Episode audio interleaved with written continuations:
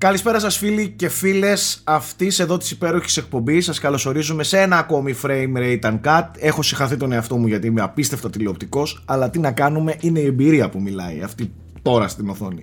Δεν είναι απλά μια έτσι gaming εκπομπή, ένα ακόμη podcast. Είναι μια ξεκάθαρα, αγνά, εκατό τοις εκατό τηλεοπτική εκπομπή με τηλεοπτικό projection value. Τι γελάτε, γιατί γελάτε? Εγώ θα το έλεγα show, show έτσι, γιατί αυτό κάνουμε ουσιαστικά. Ναι, γιατί αν κάτσεις και σκεφτείς ότι σχολιάζουμε ε, μαλλιά, ρούχα, μετά πιάνεις κουβέντες για gaming και κινηματογράφους και τέτοια. Ό,τι περισσέψει, ό,τι περισσέψει. Μαλλιά, ρούχα, δηλαδή το πρώτο που μας ενδιαφέρει είναι αυτό. Τα μαλλιά και τα ρούχα, παιδιά, εδώ είναι όλο. Σήμερα νομίζω έχεις πολλά να πεις για τις αμφιέσεις Γιώργου Πρίτσκα και Nike Ferrari. Κοίταξε, ε, γινόμαστε γραφικοί, αλλά παιδιά αυτό είναι το frame rate. Άμα δεν σας αρέσει να ακούτε αυτό το πρώτο πεντάλεπτο που σχολιάζουμε τα μαλλιά, κοιτά. Εμείς σας σχολιάζουμε τα μαλλιά, δηλαδή τους βλέπεις τώρα. Είναι όλοι κουρεμένοι. Είναι, μπορώ okay, εγώ να μην κάτσω να σχολιάσω. Εντάξει, σχεδόν όλοι. Έχεις δίκιο, Νάικ Φεράρι. Σχεδόν όλοι. Ο Θέμης τα πήρε μόνος του, λέει. Είναι σαν το Wolverine. Εγώ, παιδιά, τα πήρα μόνος μου. Δεν θα κουρεύομαι από εδώ και πέρα σε επαγγελματίες. Θα γίνω μόνος μου κουρέας. Κατάλαβα. Κατάλαβα. Αυτό ικανοποιούμε το κούρεμα. Σε, σε δέκα, ε, σε δέκα κουρέμα. Για την εκπομπή αυτό είναι θησαυρός, να ξέρεις. Ε, εν τω μεταξύ φαντάσου ότι μπροστά σας την εκπομπή είναι κομπλέ και φαντάσου να γυρίσω πίσω και να είναι κοτσίδα, ξέρω εγώ. Να κρύβεται από την καρέκλα. Ε, σε δέκα κουρέματα δεν θα φαίνεσαι. Θα είσαι ένα εντελώς διαφορετικό. Είναι ικανοποιητικό. Κοίτα, θα σου πω, έχεις το restart. Μετά το πας αναστάσεις, τα παίρνεις όλα γουλή. Και είναι σαν να κάνεις restart, ρε φίλε, restart checkpoint. Έχεις δίκιο, έχεις δίκιο, έχεις δίκιο. Για no-lifers είναι πολύ καλή περίπτωση. Συνέχισε το, πάμε. Ωραία, εγώ θέλω να πω σήμερα ότι ο Γιώργος Πρίτσκας έκανε όμως επαγγελματικό κούρεμα. Είναι απαστράπτον η παρουσία του, απαστράπτουσα η παρουσία του για άλλη μια φορά. Με Nike μπλούζα επίσης. Δηλαδή τι άλλο να πούμε. Μπράβο. Σήμερα... Εγώ πήγα, πήγα σε επαγγελματία, δυστυχώς. Την επόμενη φορά όμως θα σε... Παιδιά, αν υπάρχει γυναικείος πληθυσμός που παρακολουθεί, σας παρακαλώ πολύ, δώστε ένα σημείο ζωής σε αυτά εδώ τα frame rate και μιλήστε λίγο, σας παρακαλώ, για αυτή την αρχοντιά, την ομορφιά, τη λεβεντιά τέλος πάντων του ανθρώπου αυτού.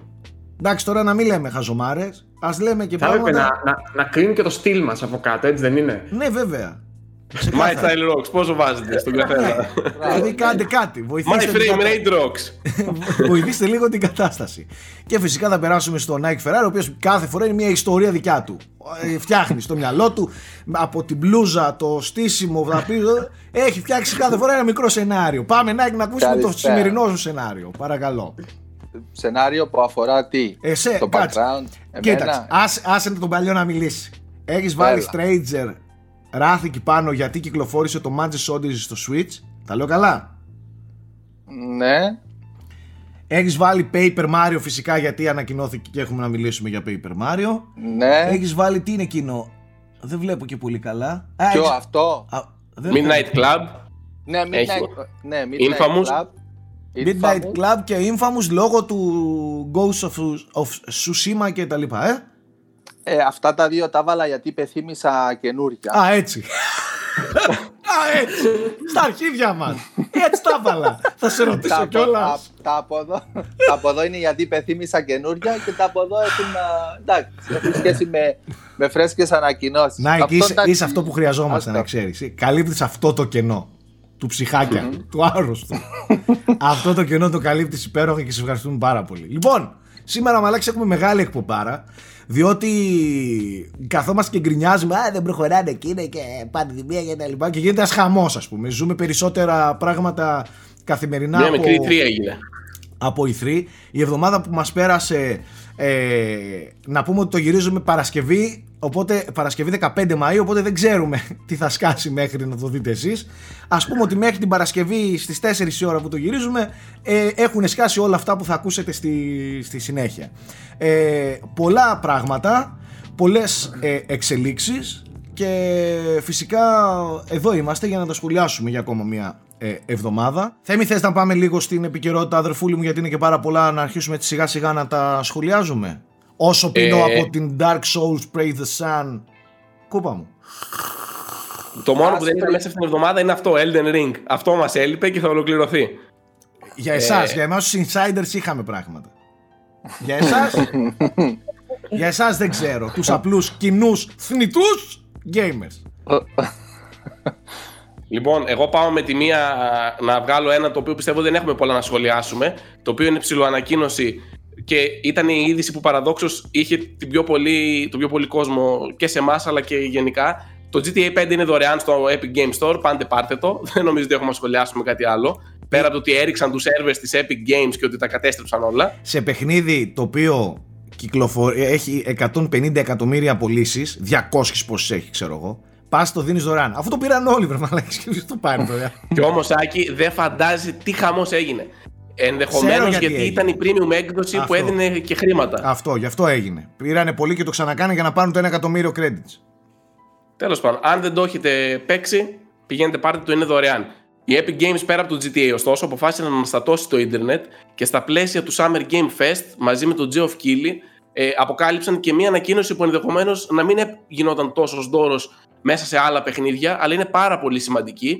Ε, είναι η Unreal Engine πέντε και είναι πάρα πολύ σημαντική γιατί ήταν και το πρώτο demo, παύλα επίδειξη των ικανοτήτων του PlayStation πέντε, για το οποίο μέχρι στιγμής η συζήτηση ήταν λίγο περιορισμένη γιατί δεν έδινε νέες πληροφορίες η Sony, αλλά ξαφνικά όχι απλώς ήρθε στο προσκήνιο, αλλά ήταν το νούμερο ένα trending video στο YouTube και γενικά είχε πάρα πολύ ντόρο γιατί είναι και πάρα πολύ εντυπωσιακό αυτό που είδαμε.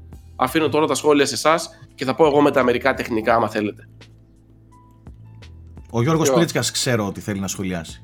Α, ε, okay, ναι, άμα θέλετε να ξεκινήσω. Εγώ το θεωρώ τρομερή κίνηση marketing από τη Sony. Κατά τα άλλα, πολύ εντυπωσιακό αυτό που είδαμε, ok, αλλά ήταν πολύ έξυπνο το ότι και στο stream ακουγόταν μόνο η λέξη PlayStation πέντε, ενώ η μηχανή θα βγει φυσικά για τα πάντα, αλλά ακουγόταν μόνο για PlayStation πέντε. Ο ίδιος ο, ο Sweeney ε, είπε τα καλύτερα για την αρχιτεκτονική και τις δυνατότητες του κτλ. Και φυσικά η εικόνα που είδαμε όλοι και που συνδέει το κοινό, ας πούμε, σαν πρώτη εικόνα με το PlayStation πέντε, είναι πολύ πολύ εντυπωσιακή. Για μένα αυ- τέτοιο τέτοιου ύφους έπαιρνα είναι και η αποκάλυψη για το Xbox.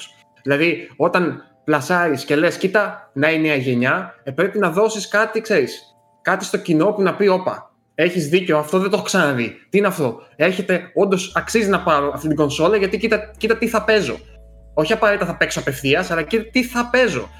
Οπότε το βρήκα πάρα πολύ έξυπνο, πολύ σωστή κίνηση από την Sony, η οποία ουσιαστικά χωρίς να δείξει τίποτα η ίδια, Ε, έριξε όλα τα φώτα στο PlayStation πέντε με τον καλύτερο τρόπο. Φάνηκε ως τα, αυτά είναι τα γραφικά του πι ες πέντε. Ναι, στον απόϊχο και όλος του παραπατήματος του Xbox, που πολλοί ναι. ήταν απογοητευμένοι με το πώς είναι τα γραφικά κτλ. Γιατί είδαμε κυρίως cross-gen παιχνίδια και μικρότερα indie studio, ε, είχε πολύ αποτέλεσμα, παιδιά. Εγώ το είδα σε πολύ κόσμο που όντως λέει, επιτέλους με εντυπωσιάστηκα και με έπεισαν, ας πούμε, ξέρω εγώ, οι επόμενες γενιάς κονσόλες. Θέμη, θυμάσαι ότι την προηγούμενη φορά εγώ αναρωτιόμουν, που δεν ξέρω πολύ τα τεχνικά, ότι μήπως δεν θα είναι τελικά τόσο εντυπωσιακά. Να, τώρα, ας πούμε, αυτό το βίντεο, παρότι ενδεχομένως να μην είναι αντιπροσωπευτικό ή τουλάχιστον αντιπροσωπευτικό για τα αρκετά επόμενα χρόνια, όχι για μπορούμε να, μπορούμε να μιλήσουμε γι' αυτό, έχω πολλά να σχολιάσω. Ωραία, θα πάμε μετά. Ακόμα και αν δεν είναι αντιπροσωπευτικό, εγώ είδα κάτι που με έπεισε ότι, ξέρεις, η νέα γενιά θα προσφέρει κάτι διαφορετικό, ρε παιδί μου. Θα δούμε κάτι εντυπωσιακό. Να πούμε κάτι σημαντικό. Σίγουρα. Ε, πρώτα απ' όλα, όντως αυτό το πράγμα δεν ήταν κάτι, δεν είναι αποκλειστικό του PlayStation πέντε. Δηλαδή, αυτή η μηχανή γραφικών θα υπάρχει παντού. Μπορεί να τη δούμε, τι να σου πω, ακόμα και στο Switch. Με κάποιο τρόπο να δουλεύει. Ναι, το είπα και, και για Switch και ναι. για iOS. Όχι, υποστηρίζει Switch, Android, με και Android και iOS. Με κάποιο Xbox, τρόπο, okay, μπορεί να τη δούμε τέλος πάντων σε όλες τις πλατφόρμες, σε αδύναμες, δυνατές κτλ. Ε, συμφωνώ απόλυτα με τον Γιώργο ότι ήταν κίνηση ρουαμάτα από τη Sony. Όλο το ίντερνετ μιλούσε, αυτό είναι πι ες πέντε, αυτό είναι πι ες πέντε, αυτό είναι πι ες πέντε. Ε, ήρθε και κόλλησε τέλεια μετά από αυτό που έκανε η Microsoft και ήρθε του τύπου The real next gen motherfuckers, γιατί αυτό έπαιξε πάρα πολύ στο ίντερνετ. Οπότε το, το, το καρπόθηκε όλο η Sony και ας μην ήταν όλο δικό της. Να σημειώσουμε όμως ότι, επειδή διάβασα και πολλά tweets τεχνικά και τα λοιπά από πολλούς που ασχολήθηκαν, ότι πολύ σημαντικό ρόλο σε όλα αυτά που είδαμε παίζει, λέει, και το λέγανε και οι developers, και ο πολύ πολύ γρήγορος ες ες ντι του πι ες πέντε. Δηλαδή, πολλά από αυτά που είδατε έπαιξαν καθοριστικό ρόλο. Δεν λέω ότι αυτό το πράγμα, το αποτέλεσμα, δεν μπορεί να βγει στο δυνατότερο σύντομο. Κοίτα, επειδή αυτό έχει αγχώσει πάρα πολλούς, εγώ πιστεύω ότι υπάρχει και ένα πολύ μεγάλο marketing deal με την Epic Games. Προφανώς και παίζει ρόλο ες ες ντι, και αυτό που κρατάμε είναι ότι επειδή μιλάμε για μια τεχνολογία η οποία είναι λίγο εξειδικευμένη, είναι πολύ καλό που μια multi-platform μηχανή που θα τη χρησιμοποιήσουν πολλά στούντιο που δεν κάνουν αποκλειστικά παιχνίδια θα είναι optimized για να τον εκμεταλλεύεται. Ωστόσο, μιλώντας στο πι σι Gamer, επειδή πολλοί αγχώθηκαν όντως, ε, ο Tim Sweeney, ο οποίος είναι ο σι ι ο της Epic Games, είπε ότι θα έχει awesome απόδοση η Unreal Engine πέντε και με έναν NVMe δίσκο που πλέον, εντάξει, αρχίζουν να γίνονται στάνταρ στα πι σις. Δεν είναι, αλλά αρχίζουν να γίνονται στάνταρ. Επίσης έδωσαν Οπότε... πολύ μεγάλη σημασία στο, στον ήχο ε, και στο hardware, το σύστημα φωτισμού. Στο, στο hardware ε, που χρησιμοποιεί ε, το πι ες φάιβ και γενικότερα αυτό που, ok, marketing, αλλά αυτό που θέλησαν να πούνε, ρε παιδί μου, είναι ότι βοηθάει και πάρα πολύ για αυτό το αποτέλεσμα το ιδιαίτερο hardware του, του πι ες φάιβ. Εγώ δεν ψαρώνω, ξέρω ότι αυτό το πράγμα προφανώς και θα βγαίνει σε τέλεια απόδοση και στο Xbox. Απλά, και στα πι σις έτσι. Ναι, απλά να πούμε ότι ε, ήταν πολύ dedicated πάνω στο πι ες φάιβ το όλο concept. Βέβαια βγήκε ο Phil Spencer. Στο πι ες φάιβ, αυτό, αυτό ναι. που έλεγαν είναι ότι έχουν συνδέσει ένα έιτς ντι εμ άι σε μια πρωτότυπη πι ες φάιβ κονσόλα και αυτό που βλέπαμε το βίντεο ήταν όντως έτρεχε πάνω στο PlayStation ναι. πέντε. Και δεν ήταν cinematic και τα λοιπά, ήταν real-time gameplay demo, ρε παιδί μου, που α, το πειράζανε. Μέχρι το κομμάτι που πετούσε ναι. ήταν ναι. interactive κιόλας, δηλαδή την κουνούσες με το τέτοιο. Αυτό, μετά ήτανε, αυτό. Η κάμερα ήταν fixed, αλλά και πάλι γινόταν render σε πραγματικό χρόνο. Ακριβώς. Ε, να, να πούμε ότι το... βγήκε μετά ο Phil Spencer και είπε συγχαρητήρια στην Epic. Αυτή η μηχανή ε, τα σπάει και τη χρησιμοποιούμε ναι, και στο ναι, Hellblade και λέει, δύο. Σκοπεύουμε, λέει, με τα στούντιό μας να, να την εκμεταλλευτούμε, ξέρω εγώ, στο Xbox Series X, όπως με, τη, με το Hellblade δύο που το ναι. φτιάχνεις με Ninja Theory. Ε, ε, εκεί πέρα ήρθε για να πει ότι ε, παιδιά, δεν είναι πι ες φάιβ μόνο αυτό και εμείς θα έχουμε τέτοια γραφικά. Προσπάθησε. Ο Greenberg, εντωμεταξύ, που δεν κρατιέται, πέταξε ακόμη πιο μεγάλη μπηχτή σε φάση... Παιδιάστηκε. Φαντάζομαι πώς θα τρέχει αυτή η μηχανή στη δυνατότερη κονσόλα του κόσμου. Και τον ε, κορόιδευαν μετά από κάτω. Εντάξει, αυτός δεν κρατιέται με τίποτα. Δίκιο έχουν. Βγήκαν και πρακτικά είπανε το αυτονόητο ότι παιδιά μην τρελαίνεστε, δεν είναι το πι ες φάιβ αυτό και εμείς είμαστε, δεν θα έχουμε τέτοια γραφικά. Αλλά λούσου τώρα το marketing. Λούσου. Πολύ κακό marketing από την πλευρά της Microsoft, έχασε το momentum. Λούσου το. Αυτό εδώ πρέπει να το λουστείς. Ενώ η κονσόλα μπορεί να είναι πολύ καλύτερο το αποτέλεσμα, λέω εγώ τώρα, μπορεί να βγάζει πιο ωραίο, αλλά είδες το marketing τι κάνει. Πόσο σημαντικό είναι να το εκμεταλλεύεσαι. Είχες την ευκαιρία να δώσεις τέτοιο wow factor σε παρουσίαση δικιά σου. Δεν το έκανες, βγήκε μια εβδομάδα μετά, τρίτη εταιρεία και το έκανε για άλλον, για τον ανταγωνιστή σου. Λούσου το τώρα. Να πούμε πάντως ότι εντάξει το, το tech demo, όπως όλα τα tech demos των προηγούμενων Unreal Engines ε, ήταν εντυπωσιακά, είναι εντυπωσιακά ε, και παίρνει λίγο χρόνο στους, στους developers να φτάσουν έτσι βαθμό ε, και, αλλά εντάξει θα το φτάσουν γιατί το είδαμε και με την Unreal. Εγώ πιστεύω θα το ξεπεράσουν κιόλας Nike. Ναι, ναι, ναι, απλά ξέρεις η φάση είναι ότι εκεί είδαμε fidelity που ήταν καθαρά ήθελε να αναδείξει κάποια συγκεκριμένα σημεία. Εγώ διάβασα έναν εύστοχο tweet που έλεγε σκεφτείτε αυτό το fidelity, αυτή η ευκρίνεια, αυτή η λεπτομέρεια ας πούμε σε έναν κόσμο που θα είναι τριάντα ώρες gameplay. Σκε, σκεφτείτε πόσο κόπο και μόχθο χρειάζεται. Ε, αυτό, Nike, αυτό το tweet είναι από τον ε, art director του God of War. Είναι στη Santa Monica δηλαδή. Mm. Δεν, δεν ήταν κάποιος yeah. τυχαίος. Ο οποίος όχι, όχι. Ήθελα, ήθελα να το πάμε γιατί υπήρξε και μια δυσπιστία όσον αφορά αυτό. Γιατί αυτό σου λέει όταν έχουμε τέτοια ευκρίνεια και τόση λεπτομέρεια στην εικόνα, ε, το τμήμα. Το, το, το καλλιτεχνικό, ας πούμε, οι art directors και, και το art department, ας πούμε, τι πρέπει να κάνει για να βγάλει τέτοιο αποτέλεσμα σε τριάντα ώρες παιχνίδι. Ναι, ωραία τα μαθηματικά, αλλά... Ναι, σκέψου πόση λεπτομέρεια πρέπει να σχεδιαστεί όλο αυτό για να, για να βγεις σε αυτήν την ευκρίνεια. Όπου το απάντησαν ότι υποτίθεται ότι μέρος της Unreal Engine πέντε είναι αυτή η τεχνολογία με τη γεωμετρία που μπορείς να μεταφέρεις απευθείας assets στον κόσμο σου, το οποίο εγώ δεν ξέρω τεχνικά για να πω ακριβώς πώς θα λειτουργεί. Θα σας τα εξηγήσω σε λιγάκι, παιδιά. Ωραία, θα μας πει ο Θέμης σε λίγο. Απλά και πάλι αυτός από κάτω είπε: δοκιμάστε να κάνετε αυτό και ελάτε να μου πείτε πώς θα βγει. Δηλαδή πάλι κάπως υπήρχε μια δυσπιστία για το αν όντως. Ότι είπε το εξής, αυτά τα γραφικά, οι πέτρες και αυτά που έβλεπες που ήταν super super ρεαλιστικά. Ξέρεις γιατί είναι τόσο ρεαλιστικά? Γιατί είναι όντως παρμένα από την πραγματικότητα. Υπάρχει μια εταιρεία εδώ και πολλά χρόνια η οποία λέγεται Quixel και η οποία κάνει το Megascans. Τι κάνει το Megascans? παίρνουν μια πετρούλα, τις βάζουν κάμερες γύρω-γύρω, οι οποίες μπορούν να μετράνε και, την, και το βάθος και να, να τη φωτογραφίζουν, και δημιουργούν ένα θρι ντι μοντέλο, το οποίο είναι λες και το πήρες και το ψηφιοποίησες, πώς να το πω. Ναι, ναι, ναι. Με ένα προς ένα λεπτομέρεια. Α, αυτό λέγεται photogrammetry. Okay. Και το λέει και το όνομά του πρακτικά. Οπότε φαντάζομαι ότι όλα αυτά τα assets ήταν φωτογραφημένα και βασιζόντουσαν σε κάτι που όντως υπάρχει. Οπότε αυτό δημιουργεί εμπόδια και δεν το ίδιο. Δεν πήγε ένας developer και σχεδίαζε το βράχο. Καταλαβες. Αυτό ναι, ακριβώς. Ή, ή μπορεί να βασίστηκαν σε τέτοια μοντέλα, ναι, και okay. μετά, ας πούμε, εντάξει, να το πήρε ναι, ένας τέτοιος και να το τεμάχησε. Αλλά κατά βάση χρησιμοποίησε αυτή τη τεχνολογία. Αυτό που λέει είναι ότι δεν μπορείς να βγάλεις ένα παιχνίδι τριάντα ωρών έτσι, γιατί φαντάσου ότι τον God of War έχει δράκους και τέτοια. Πώς θα τον κάνεις τον δράκο έτσι, καταλαβες. Πού θα βρεις δράκο να τον φωτογραφίσεις. Μπορείς, απλά η φάση είναι ότι ίσως η, η πολλή δουλειά θα χαθεί, γιατί αν εσύ τώρα παίζεις, εντάξει, και σκέψου ότι για να το σκέψου πόσα μέτρα διάνυση είναι εκεί ο χαρακτήρας και πόση ώρα χαζεύαμε αυτές τις λεπτομέρειες λόγω της ταχύτητας που περπατούσε η χαρακτήρας μέσα στο παιχνίδι. Όταν θα παίζεις τον God of War το δύο ή το οποιοδήποτε άλλο και θα τρέχεις, ξέρεις, θα χάνεται όλοι αυτοί. Θα υπάρχει λεπτομέρεια, αλλά ποιοι θα σταματήσουν να την χαζεύουν για τριάντα ώρες. Και όταν είναι τριάντα ώρες gameplay παιχνίδι, περπατώντας, χαζεύοντας τα τοπία, θα γίνει ογδόντα ώρες παιχνίδι. Ε, δεν ξέρω αν είναι. Γι' αυτό ναι. εγώ λέω δεν πρέπει να παίρνουμε κατά τη στοιχεία αυτό που είδαμε και να πούμε «Α, έτσι θα φαίνονται τα παιχνίδια ντε και καλά». Αυτό είναι ενδεχομένως οι, οι δυνατότητες, τέλος πάντων, ναι, που έχει μια γενιά. Ακριβώς, Γιώργο, εκεί θέλω να πάω. Αυτές είναι οι δυνατότητες οι οποίες δεν, δεν εκπληρώνονται και πλήρως. Εγώ πιστεύω ότι και το πι ες φάιβ έχει πολλά να δώσει ακόμα. Και θα εξηγήσω τώρα το γιατί. Η Epic Games ήθελε, παρουσίασε δύο νέες τεχνολογίες κατά βάση. Okay. Και, και εδραίωσε και διάφορα άλλα πράγματα. Ε, η, η πρώτη από, αυτή, η, από αυτές τις τεχνολογίες αφορά το, φω, το φωτισμό των, των χώρων και γενικά όλου του παιχνιδιού, και αν δεν κάνω λάθος λέγεται Lumen. Lumen, okay. Lumen λέγεται, που Lumen είναι Lumen. Κάτι αντίστοιχο okay. με το αρ τι εξ χωρίς να είναι τόσο βαρύ. Πρακτικά είναι ένα πολύ πιο εξελιγμένο σύστημα από αυτό που είδαμε στο, πρώτα στο Quantum Break και μετά πολύ πιο όμορφα υλοποιημένο στο Uncharted φορ. Αν θυμάστε, το Uncharted φορ είχε κάτι πίστες μέσα σε κάτι σπηλιές που, η, η, ε, με νερά και τέτοια, που όντως ήταν, θα αν μαυρώ τα πλάνα θα τα βάλω, ε, που όντως έμοιαζε ο φωτισμός στο Uncharted, στο τέσσερα, στο πι ες φορ.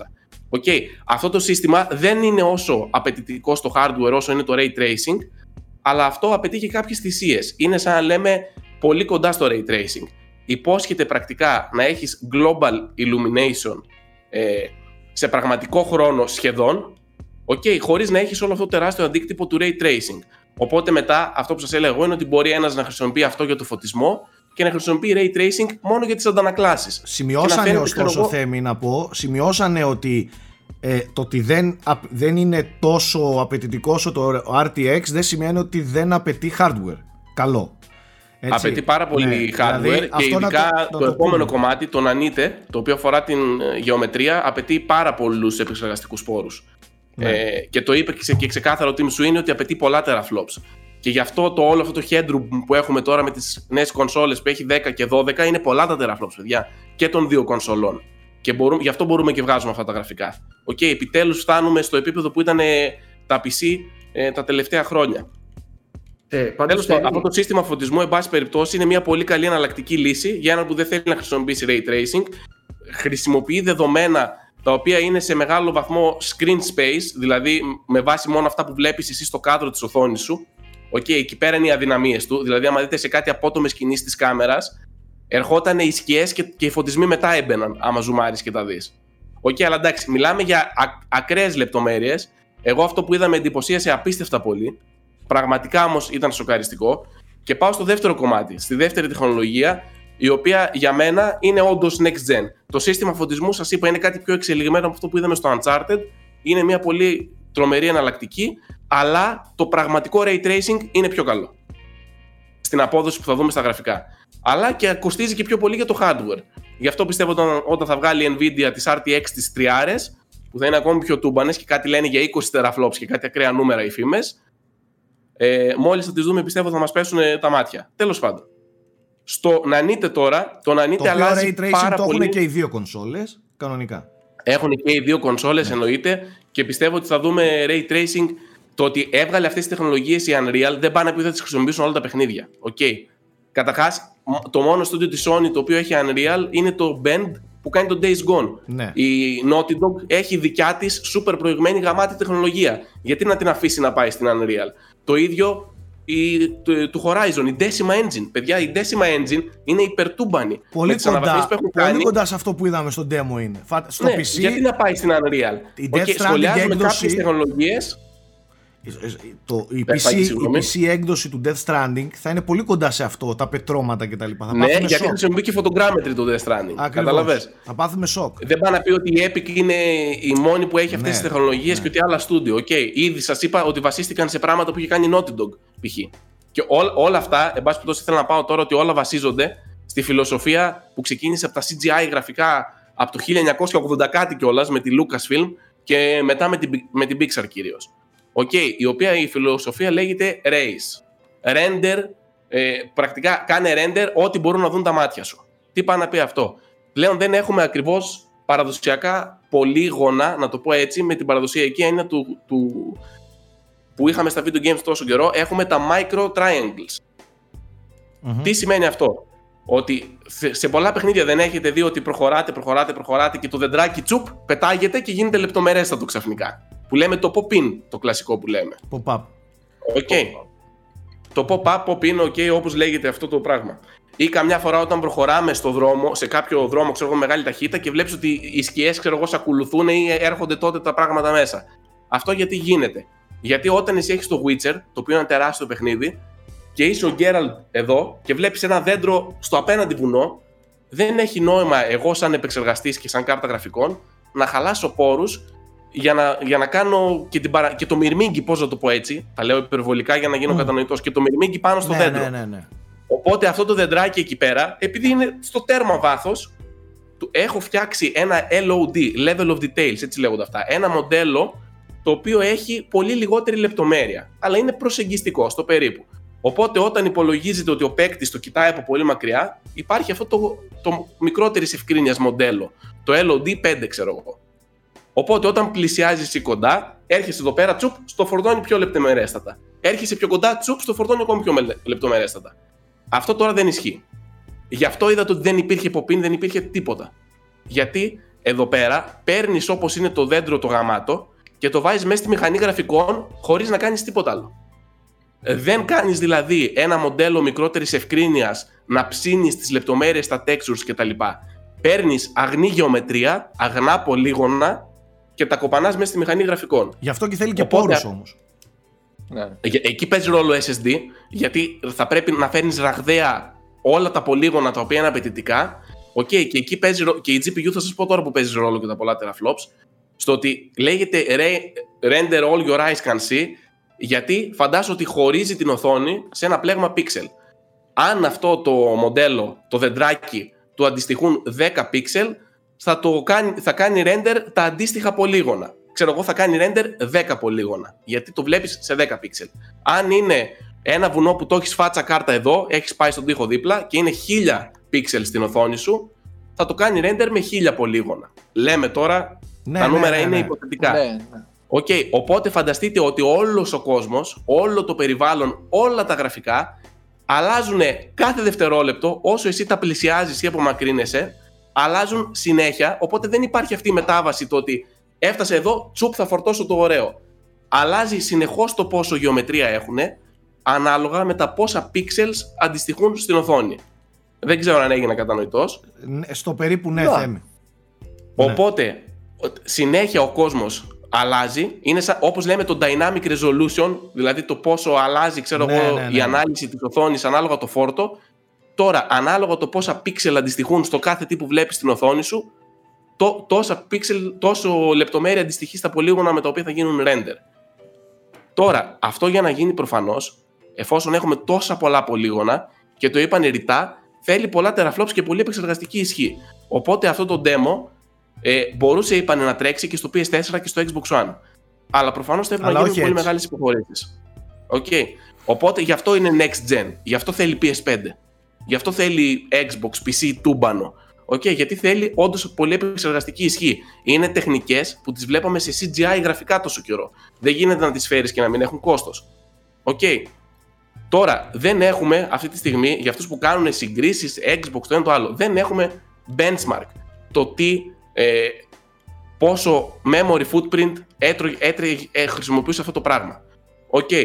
Δεν ξέρουμε ούτε πόσο τραβούσε από τον ες ες ντι, ούτε πόσα teraflops, ούτε το ένα ούτε το άλλο. Είναι ανούσιο να κάνουμε συγκρίσεις όταν δεν έχουμε νούμερα. Ο καθένας πετάει την παπαροφιλοσοφία του. Υπάρχουν κάποια ε, κανάλια επικοινωνίας όπως το ίδιο της Unreal, όπως είναι το Digital Foundry, που τα εξηγούν με ωραίο και σωστό τρόπο, να μπείτε να τα δείτε. Οκ, okay, αυτό προτείνω κι εγώ. Ήθελα να κάνω κι εγώ ένα άρθρο να τα αναλύσω, αλλά παιδιά πάνε σε κάποια πράγματα που δεν μου το επιτρέπουν οι γνώσεις μου να κάνω εκτιμήσεις και να λέω αυτό θα είναι τέτοιο, αυτό θα είναι το άλλο. Προσεγγιστικά αυτό που θέλω να πω εγώ είναι ότι τα γραφικά της νέας γενιάς θα φτάσουν και εκεί κάποια στιγμή. Πώς το ξέρεις αυτό, Θέμη? Γιατί άμα δείτε το αντίστοιχο demo της Unreal τέσσερα σήμερα, το οποίο έτρεχε όντως σε PlayStation τέσσερα, θα σας φανεί απαρχαιωμένο. Τότε τρίβαμε τα μάτια μας. Άρα έχουμε, σίγουρα με την πάροδο του χρόνου τα γραφικά θα φτάσουν και εκεί και θα το ξεπεράσουν. Το ότι τα πρώτα παιχνίδια δεν θα είναι έτσι είναι σίγουρο, γιατί και η ίδια η Unreal Engine πέντε θα κυκλοφορήσει το είκοσι ένα. Απλά, okay. Θέμη, για μένα το αληθινό ερώτημα είναι κατά πόσο αυτή η μηχανή μπορεί να προσφέρει τέτοιου είδους γραφικά, αλλά και πολύ μεγαλύτερες ευκολίες ώστε να είναι προσβάσιμα σε φυσιολογικά στούντιο αυτά, αυτά τα γραφικά. Ξέρεις τι, ήταν λίγο cheat αυτό. Γιατί, θα σου πω το γιατί, γιατί επέλεξαν να δείξουν πράγματα τα οποία ευνοούν το να φανεί τέλεια η νέα τεχνολογία που ετοίμασαν. Το οποίο είναι προφανέστατο, έτσι. Υπάρχει ένα, ένα πολύ σημαντικό το οποίο έπρεπε να σκαλίσω για να το βρω. Την πουλάνε, αυτή να τη... πούμε ότι την πουλάνε την Unreal Engine. Στα ναι, studio. Και την πουλάνε σε στούντιο που κάνουν και ταινίες κιόλας. Ναι, την ε... πουλάνε σε εταιρείες που φτιάχνουν αυτοκίνητα. Δεν έκαναν, δεν έκαναν κάποιο παιχνίδι. Ε, προϊόν πουλάνε. Δηλαδή είναι φυσιολογικό. Ναι. Οπότε είναι θέλουν. Λογικό να υπάρχουν αδυναμίες που τις κρύβουν. Μία από αυτές είναι το εξής. Το μοντέλο του χαρακτήρα, ίσως να παρατηρήσατε ότι δεν τέριαζε τόσο πολύ σε αντιστοιχεία γραφικών, να το πω έτσι. Αυτό ήτανε γιατί το, το μοντέλο του χαρακτήρα δεν χρησιμοποιούσε τον ανήτε. Γιατί αυτή η τεχνολογία προς το παρόν δεν μπορεί να χρησιμοποιηθεί σε γεωμετρία η οποία είναι μη στατική. Τι εννοώ, το μοντέλο χαρακτήρα σε ένα παιχνίδι είναι γεωμετρία, αλλά τα χέρια του τα κουνάει όταν εσύ παίζεις. Έτσι έχει animation πάνω του. Mm-hmm. Σε κάτι που έχει animation δεν μπορεί να χρησιμοποιηθεί αυτό. Μπορεί να χρησιμοποιηθεί σε τείχους και σε πράγματα που είναι στατικά. Οπότε όταν υπάρχει deformation στην, στην, στα πολύγωνα, στο μοντέλο, δεν μπορεί να χρησιμοποιηθεί. Ναι, ναι, ναι. Εντάξει, υπάρχουν κάποιες αδυναμίες. Είναι μια τεχνολογία που μόλις παρουσιάστηκε. Οπότε αυτό που λες εσύ, Γιώργο, τώρα δεν ξέρουμε. Και γι' αυτό δεν ήταν μόνο ο τέτοιος που εξέφρασε, όχι παράπονα, προβληματισμούς. Ο τέτοιος της Santa Monica. Ο Ραφ Γκρασέτη, κάπως έτσι λέγεται. Ναι, ναι. Και από την Obsidian βγήκε και είπε ε, άτομο τεχνικό, έτσι, ο οποίος φτιάχνει παιχνίδια όντως, που έχει εμπειρία και γνώσεις. Βγήκε και είπε ότι ε, είμαι εντυπωσιασμένος και τα λοιπά, αλλά η εμπειρία μου μου έχει δείξει, λέει, ότι μέχρι στιγμής όλα αυτά τα νέα, τα φανταχτερά εφέ πολλαπλασιάζουν το πόσο κόπο χρειάζεται, ναι, το όρους χρειάζεται, ε, ναι, να πληρώσουμε. Αυτό λέω, επειδή υποτίθεται ότι η Unreal, η Epic δηλαδή το παρουσίασε ως, ξέρεις τι, θα έχουμε καλύτερα αποτελέσματα με λιγότερο κόπο. Απλά αυτό μένει να δούμε αν θα ισχύει σε ένα πραγματικό παιχνίδι. Κατάλαβες, με όλες αυτές τις συνθήκες που λες, που προφανώς ήταν ιδανικές στον demo, δεν θα είναι πια ιδανικές. Κοίτα, επειδή... θεωρητικά το να παίρνεις ένα μοντέλο και να το πετάς μέσα και να μην, να μην σε νοιάζουν loads, να μην σε νοιάζουν normal maps, να μην σε νοιάζουν χίλια δυο άλλα πράγματα, να μην σε νοιάζει το pop-in, να μην σε νοιάζει το texture streaming τόσο πολύ και όλα αυτά. Προφανώς θα γλιτώσει development time. Απλά από την άλλη, έχει και τα εμπόδια. Το ότι αν κάποιος δεν τη σεβαστεί τα όρια αυτής της τεχνολογίας και αρχίζει να πετάει μέσα τρελά πράγματα, δηλαδή να, να πετάς λεπτομέρεια που δεν χρειάζεται, ε, ίσως μετά εγώ αυτό, αυτό εκτιμώ. Απλά, τέλος πάντων, θα θεωρώ ότι όλα αυτά είναι πολύ θεωρητικά που λέμε τώρα. Εγώ εκτιμώ το ότι άμα βάζεις, βάζεις, βάζεις λεπτομέρεια, πρώτον θα φτάσεις σε ένα σημείο που δεν θα έχεις ε, όφελος. Και δεύτερον, ίσως μετά να έχεις τρομερό πλήγμα στα εφ πι ες. Και ήδη είδαμε ότι αυτό το demo έτρεχε σε χίλια τετρακόσια σαράντα πι και τριάντα yeah. εφ πι ες. Okay, σε μια γενιά που τη διαφημίζουν ως την έλευση των εξήντα εφ πι ες. Και του φορ κέι. Ναι. Και του φορ κέι. Τέλος πάντων, αυτό που, ε, σχετικά με τις αναλύσεις, το, άμα το βάλετε αυτό το demo στην τηλεόραση, θα, θα φανεί κρίσταλο. Οπότε δεν, εγώ δεν θεωρώ ότι έχουν και πολύ νόημα πλέον οι native αναλύσεις. Έχουμε ε... φτάσει... Πες το, πες το Γιώργο. Αυτό εγώ με τα μάτια μου ποτέ δεν είχανε. Έτσι, ποτέ, δηλαδή, ναι, okay, εγώ το θεωρώ ήταν μετά από ένα σημείο είναι για τον πόλεμο στις λίστες, πώς το πω. Ε, ναι, ε, το ένα ναι. είναι τόσο, το άλλο είναι τόσο. Και γενικά δεν είναι μεγάλη διαφορά τώρα επτακόσια είκοσι με δύο χιλιάδες, αλλά ναι, πάνω από χίλια ογδόντα πι, ας πούμε, δηλαδή το χίλια τετρακόσια σαράντα που, που ήταν αυτό, ήταν, είναι πολύ ok για τις σύντσες που έχουμε εδώ, ρε παιδιά. Δηλαδή, τι πρέπει να έχεις. Δεν, δεν μιλάω καν για το οκτώ κέι, το οποίο το θεωρώ μεγάλη απάτη. Δεν πιστεύω δηλαδή ότι υπάρχει κάποιο όφελος να, να πάμε μέχρι εκεί. Τέλος να κάνεις render native σε οκτώ κέι απέχει πολλά πολλά πολλά πολλά χρόνια. Και, και δεν με ενδιαφέρει κιόλας. Δηλαδή, εγώ θέλω να πω ότι οι αναλύσεις δεν έχουν πλέον τόσο πολύ ουσία. Ήδη από την προηγούμενη γενιά με το checkerboard στο πι ες φορ Pro ε, ήταν πολύ κοντά. Ας μην γελιόμαστε τώρα. Με το φορ κέι το native του One X ήταν κοντά. Εντάξει, αν ζουμάρεις και, και, και θα βρεις διαφορές και όντως σε κάποια παιχνίδια το One X ήταν καλύτερο. Okay. Αλλά ήταν κοντά. Τώρα Ά, ειδικά η, που οι αλγόριθμοι αυτοί. Πες, πες μου, ναι. Η φάση για να γίνει αυτό, δηλαδή κάποιος για να κατασταλάξει, να πει όντως, να πείσει τον εαυτό του ή να, όντως να το δει μπροστά του και να πει ναι, δες, εκεί υπάρχει διαφορά. Πρέπει να έχεις τις δύο κονσόλες και δύο καλές τούμπανες τηλεοράσεις να τρέχουν ακριβώς το ίδιο πράγμα, ώστε να προσέξεις λεπτομέρεια. Ο κάθε φυσιολογικός άνθρωπος παίρνει μια καλή τηλεόραση, από κάτω έχει όλες τις κονσόλες, αλλά η τηλεόραση εκείνη τη στιγμή τρέχει μια κονσόλα, που το αποτέλεσμα είναι υπερικανοποιητικό. Τώρα να τρέχεις για ψεγάδια ή λεπτομέρειες, δεν κάνεις versus ή προτείνεις την καλύτερη τηλεόραση. Οπότε, εντάξει, τώρα okay. πάει στο θέμα versus, γιατί ε, μιλάμε ήδη για ένα πολύ εξειδικευμένο θέμα, το οποίο η απόδοση και όλα αυτά είναι ρητά συνδεδεμένο με, την, με αυτή την τεχνολογία. Okay. Όταν μιλάς με, το, με, με geeks και άτομα που, που φτιάχνουν αυτή την τεχνολογία, τα εφ πι ες και τα νούμερα και αυτά είναι η ζωή τους. Οπότε προκύπτουν λίγο φυσ... φυσικά οι συγκρίσεις. Okay, ωστόσο, ωστόσο Θέμη, δεν ναι. ξέρω, ε, εγώ δεν παρατήρησα ε, κάποιο είδους ε, πόλεμο ή κόντρα για την ώρα και η αλήθεια είναι ότι δεν δίνω και σημασία.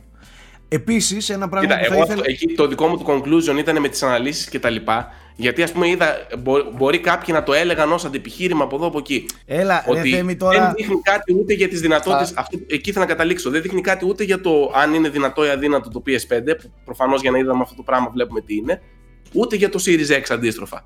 Δεν υπάρχουν αυτή τη στιγμή τα δεδομένα για να κάνουμε καμία σύγκριση. Το μόνο εγώ νομίζω ότι δεν χρειάζεται να κάνουμε κάποιο είδους σύγκριση. Δηλαδή δεν χρειάζεται να, να, να φτάσουμε στο είναι το εξής, είναι ένα, ότι η νέα γενιά θα φέρει ασύλληπτο τεχνικό τομέα. Πραγματικά πάμε για τεράστια εξέλιξη. Εκείνο δεν, το συμπέρασμα. Δεν νομίζω να χρειάζεται, γιατί κάποιοι πόνεσαν, ένιωσαν πόνο με όλο αυτό. Δεν νομίζω να χρειάζεται καν ένας φυσιολογικός gamer, ο οποίος σκοπεύει να πάρει μία από τις δύο κονσόλες, να...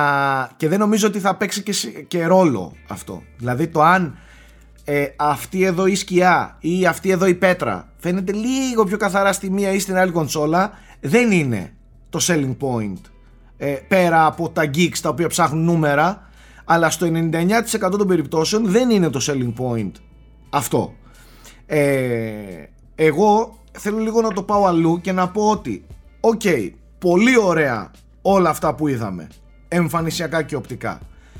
Πότε θα δούμε όλα αυτά να, να μιλάμε για τεχνολογίες που δεν αφορούν το βλέπω αλλά το αισθάνομαι? Εκεί για εμένα είναι το πολύ μεγάλο ε, challenge, η μεγάλη πρόκληση στη νέα γενιά. Γιατί πολύ εντυπωσιακά να φαίνονται όλα τόσο αληθινά, αλλά εγώ θα εντυπωσιαστώ όταν δω πράγματα τα οποία βοηθούν στο να κάνουν το, το, το gameplay σου, το, την εμπειρία με το παιχνίδι ε, πιο απολαυστική. Εννοείται ότι τα γραφικά και η εμφάνιση παίζει σημαντικότατο ρόλο. Εννοείται ότι και ο ήχος ακόμα πιο σημαντικό ρόλο. Αλλά γιατί δε, θέλω να εντυπωσιαστώ από ένα tech demo που θα έχει ασύλληπτη έι άι, μπορούν να μου δείξουνε. Για έναν κόσμο ο οποίος είναι απίστευτα. Αυτά ήταν παγίδες του demo, Σάκη. Α... Το ότι δεν ήταν αντιπροσωπευτικό παιχνιδιού, γιατί, σε ένα... γιατί εδώ στρέσαρες μόνο την τζι πι γιου, αν λέμε. Ε, βέβαια. Τον έιτς ντι. Ε, ναι, ένα δηλαδή... παιχνίδι έχει έι άι, έχει συστήματα, έχει χίλια δυο. Όλα αυτά. Να δω, αγνοούν, θέλω να υπήρχαν. δω μια διαδραστικότητα σε έναν τέτοιο κόσμο. Δεν μου αρκεί. Εγώ ξαναλέω, είδαμε πολύ πιο αληθοφανείς κόσμους, αλλά πιο απολαυστικό και ρεαλιστικό από του Breath of the Wild δεν έχω δει ακόμη. Καταλαβες? Κι ας έχει τα πιο okay. απίστευτα γραφικά που υπάρχουν στην αγορά, π.χ. Τα, τα δάση του Red Dead, τη διαδραστικότητα που έχει ο Link μέσα στο Breath of the Wild δεν την έχει άλλο παιχνίδι. Το, το game logic που έχει, που έχει παραγωνιστεί και πλέον πάμε σε κανονική λογική, επίσης δεν έχω δει. Καταλαβες? Αυτά είναι πράγματα που πρέπει okay, ναι. πρέ, εγώ το λέω ότι ωραία όλα αυτά, ωραίο το θεαθήνε, αλλά καλό είναι να κοιτάμε και στη νέα γενιά που έρχεται πράγματα εντυπωσιακά, αλλά από αυτή την πλευρά εντυπωσιακά, όχι μόνο τι βλέπει το μάτι, αλλά και πώς θα το νιώσουμε, πώς, πώς θα το βιώσουμε έναν τέτοιο κόσμο. Αυτό είναι που θέλω Συμφωνώ, να δω και να εντυπωσιαστώ και ακόμα δεν Απλά, το έχω δει. Ναι, την Epic δεν μπορείς να την κατηγορήσεις για αυτό το πράγμα, γιατί δουλειά της ήταν να πουλάει γραφικά. Ούτε κατά διάνοια, αυτό είναι μια μηχανή γραφικών, τέλος. Η δουλειά Α... της ήταν αυτό αυτή, να πουλήσει και το έκανε ναι. τέλεια. Εννοείται, απλά εγώ θέλω να πω ότι οι gamers δεν πρέπει να ζητάμε πλέον μόνο αυτό. Πλέον όλα τα παιχνίδια πανέμορφα θα είναι. Εδώ στο Switcher μαλάκες έβαλα να παίξω το, το SnowRunner να πούμε, και το, το Mad Runner, και έπαθα σοκ με το τι βγάζει το Switch και τα physics του κτλ. Μια χαρά τέλεια δουλεύουν. Οκ, okay, πιο, πιο χαμηλά εφ πι ες, λιγότερες αναλύσεις, medium textures και όχι ultra textures, αλλά πάλι κουκλί είναι. Δεν είναι αυτό το θέμα μας. Καταλαβες? Δεν είναι εκεί. Και στην τελική έβγαλε, έβγαλε, έβγαλε, έβγαλε, έβγαλε, έγινε χαμός με την Unreal Engine πέντε και ήρθε με παιχνίδι της τωρινής γενιάς η, η Sucker Punch και τους έριξε τα σαγόνια. με, με hardware του δύο χιλιάδες δεκατέσσερα. Με okay, το ναι, Ghost of Tsushima. Ίσως να ακούστηκα λίγο πιο παθιασμένος από ό,τι θα έπρεπε για ένα tech demo. Απλά επειδή είναι πολύ βαθύ το θέμα και διαβάζω τρεις μέρες γι' αυτό, έπρεπε κάπου να τα πω. Καλά, βρε, καλά κάνεις. Καλά Εγώ απλά θέλω να ναι, τονίσω το... ότι δεν είναι αυτή η ουσία όμως. Ναι, Καλό, ναι, εννοείται. εννοείται ότι είναι πολύ χρήσιμο, αλλά δεν είναι η ουσία του gaming. Εκεί. Όχι, δεν απλά... θέλω να πάμε εκεί το πράγμα. Ναι, μπορούμε να καταλήξουμε ότι τεχνικά είμαστε καλυμμένοι, ότι ξέρεις η επόμενη γενιά είναι ένα σημαντικό βήμα και από εκεί και πέρα τίποτα άλλο, ας πούμε. Αυτό. Είδαμε ότι όντως okay, είναι ένα αυτό, σημαντικό αυτό βήμα. Αυτό είναι το δικό μου conclusion, παιδιά. Ναι. Το ότι επειδή υπήρχε γενικά μετά το παραπάτημα της Microsoft μια αμφισβήτηση για το είναι ναι. αυτό νέα γενιά, όντως τώρα χρειαζόμασταν, δεν μας κάλυπτε το τάδε. Το tech demo ήταν χρήσιμο για τη νέα γενιά αυτό. γενικά, όχι μόνο για το πι ες φάιβ. Ναι, ναι, ναι. ναι. ναι. Ήταν, ναι. Α, αυτό, αυτό το tech, το tech demo συμπεραίνω ότι αποδεικνύει ότι η νέα γενιά όντως θα έχει γραφικά που ρίχνουν σαγόνια, παιδιά. Okay. Ε, πάντως, Θέμη, η μηχανή βγαίνει το είκοσι ένα, αν δεν κάνω λάθος. Yeah. Και μια πολύ ε, σημαντική και ωραία λεπτομέρεια που διάβασα είναι ότι για όλους τους indie developers ε, δεν πληρώνουν, royalties δεν πληρώνουν δηλαδή, τη μηχανή, ουσιαστικά τη χρήση της, μέχρι να βγάλουν ένα εκατομμύριο σε τζίρο, ας πούμε, από το παιχνίδι τους. Μετά το ένα εκατομμύριο θα χρειάζεται. Δηλαδή. Ναι. Μέχρι να βγάλεις ένα εκατομμύριο σε έσοδα, στη δίνει τζάμπα. Μοιράζει χρήμα η εταιρεία. Καλά, ξέρει τι κάνει. Δεν έχει μοντέλο, ναι, δεν έχει ανάγκη. Μοντέλο επιχειρηματικό είναι και το πηγαίνει τρένο. Επίσης το Fortnite μεταφέρεται σιγά σιγά σε αυτή τη μηχανή, από ό,τι διάβασα. Και αυτό κανονικά στα μέσα του δύο χιλιάδες είκοσι ένα. Το οποίο φαντάζομαι ότι όμορφο θα είναι έτσι. Τώρα κακά τα ψέματα. Ήδη είναι πολύ όμορφο το Fortnite. Αν δείτε πώς το έχουν εξελίξει, φαντάζομαι τώρα πώς θα φαίνεται σε αυτήν, ας πούμε. Θα έρθει και στο πι ες φάιβ και στο Series X από την πρώτη τους μέρα το Fortnite. Αλλά σε Unreal Engine τέσσερα, οκ. Okay. Και μετά ναι. μελλοντικά θα πάει και στην πέντε. Το πολύ καλό για μένα που θα βοηθήσει τελευταίο, και κλείνω με την Unreal γιατί ξέρω ότι σας κούρασα. Τελευταίο είναι ότι η Unreal Engine τρία ήταν μαχαίρι για να πας στην τέσσερα. Δεν μπορούσες να κάνεις port Transition. Το project σου. Transition από την τρία στην τέσσερα. Από την τέσσερα στην πέντε μπορείς να κάνεις port το παιχνίδι. Οπότε αυτό είναι ενθαρρυντικό για μένα για πολλούς cross-gen τίτλους και τίτλους που είναι τώρα στην ανάπτυξη, γιατί θα κάνουν μάλλον εύκολα το βήμα στην Unreal Engine πέντε. Αυτό το κλείνουμε, πάμε στη Sucker Punch, αφήνω όλα τα σχόλια σε εσάς. Χτες είχε παρουσίαση δεκαοκτώ λεπτά gameplay Ghost of Tsushima. Πώς σας φάνηκε? Καταρχάς παρατήρησα ότι το λέμε λάθος τόσα χρόνια. Είναι Ghost of Tsushima. Δεν είναι, δεν είναι Tsushima.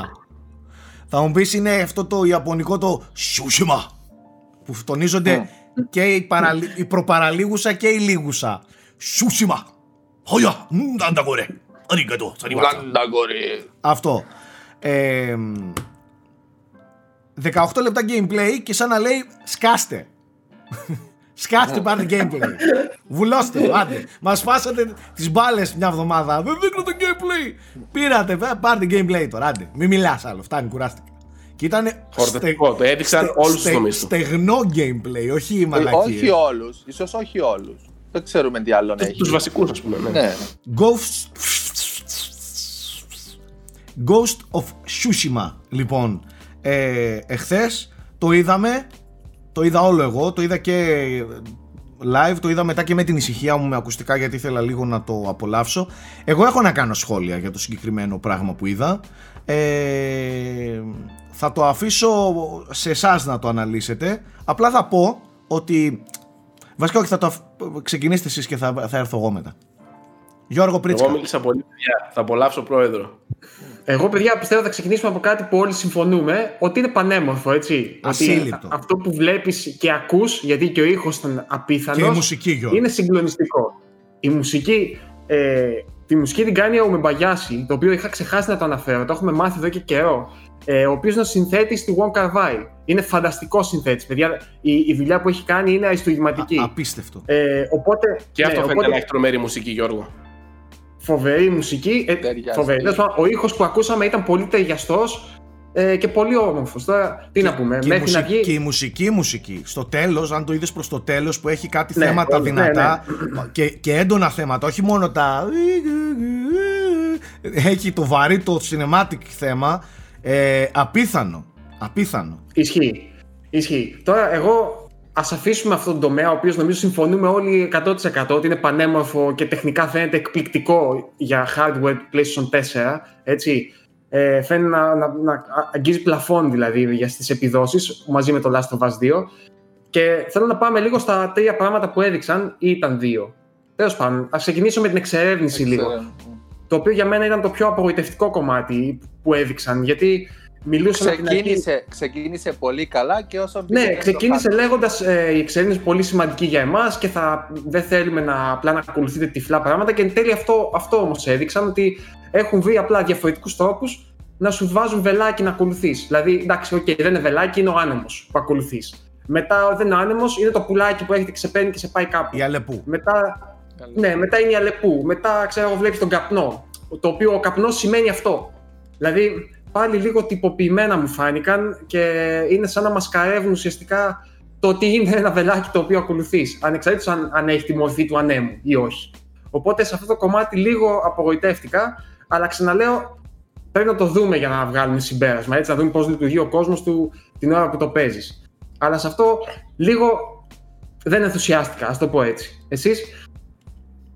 Εμένα μου θα πάει το τι καταρχάς. Πού ξέρει ο άνομος που θες να πας εσύ?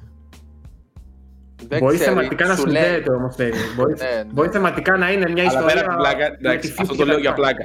Εμένα μου, φάνηκε, καλέ, μου φάνηκαν όμως καλές εναλλακτικές. Και όμως, Γιώργο, το ότι έχει προσπαθήσει, οκ, okay, ακολουθεί μια open world φόρμουλα η οποία είναι λίγο πιο συνηθισμένη και την έχουμε ξαναδεί, αλλά δεν έκατσαν και στα αυγά τους και απλά πήγανε και πήρανε τα open world στοιχεία και τα κούμποσαν.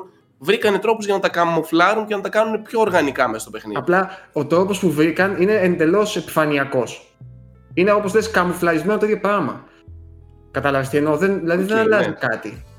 Τέλος πάντων, ε, ξαναλέω, δεν θέλω να είμαι αυστηρός από α, μια απλή παρουσίαση τριών λεπτών που είδαμε. Απλά μου έκανε η, η αντίθεση που είδα, επειδή περίμενα με το που ξεκίνησε, λέω: όπα, αυτοί μάλλον θα έχουν μελετήσει Breath of the Wild και θα, θα προσπαθήσουν να κάνουν ναι. Breath of the Wild.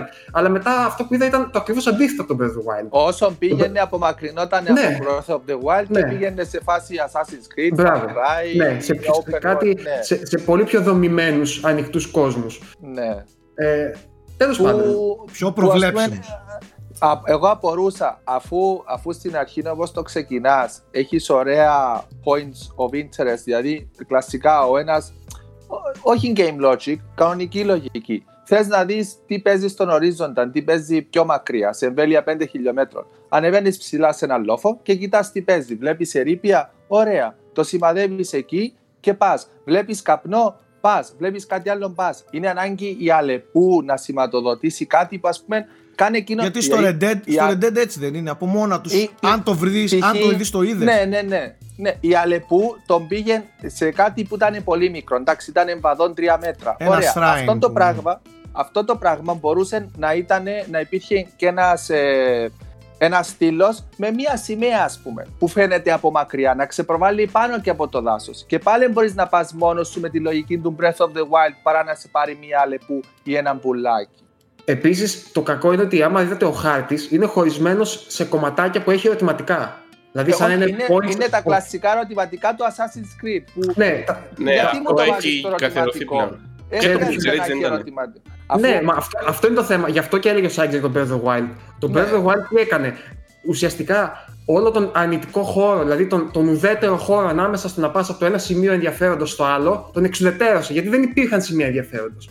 Όλα μπορούσαν να είναι σημεία ενδιαφέροντος. Α, δεν υπήρχε, α, τώρα κατευθύνομαι εκεί. Ανέβαινε σε μια πλαγιά και ήταν ό,τι σου τραβούσε το μάτι. Και στην πορεία του, πηγαίνοντας προς τα εκεί, μπορεί να, να, να πήγαινες κάπου αλλού. Δεν ήταν δηλαδή στημένο με αυτόν τον τρόπο. Απλά ναι. είχε φροντίσει να είναι πολύ πλούσιο συστημικά και δημιουργούσε πράγματα ενδιαφέροντος πάρα πολύ συχνά. Οπότε α, αυτό φαίνεται λίγο στημένο σε μένα. Ε, Κατάλαβες. Ε, επίσης... Απλά είναι και λίγο δύσκολο σαν game design, Γιώργο, να, ε, να πάρεις. Εδώ, Θέμη, sorry κιόλας δηλαδή, έτσι. Oh. Υποτίθεται ότι όχι, θες να δείξεις κάτι... Ότι βλέπεις ότι και το ίδιο το Zelda έπεσε, έπεσε στην αδυναμία του ότι δεν είχε τόσο πολύ story, γιατί έδωσε την έμφαση στο open world. Οπότε, ναι, αλλά πώς θα κάνεις ένα story χωρίς να κάνεις σημεία ενδιαφέροντος? Περίμενε όμως τώρα. Δεν μπορείς να προσάψεις εύκολα στο Zelda ότι δεν έχει story.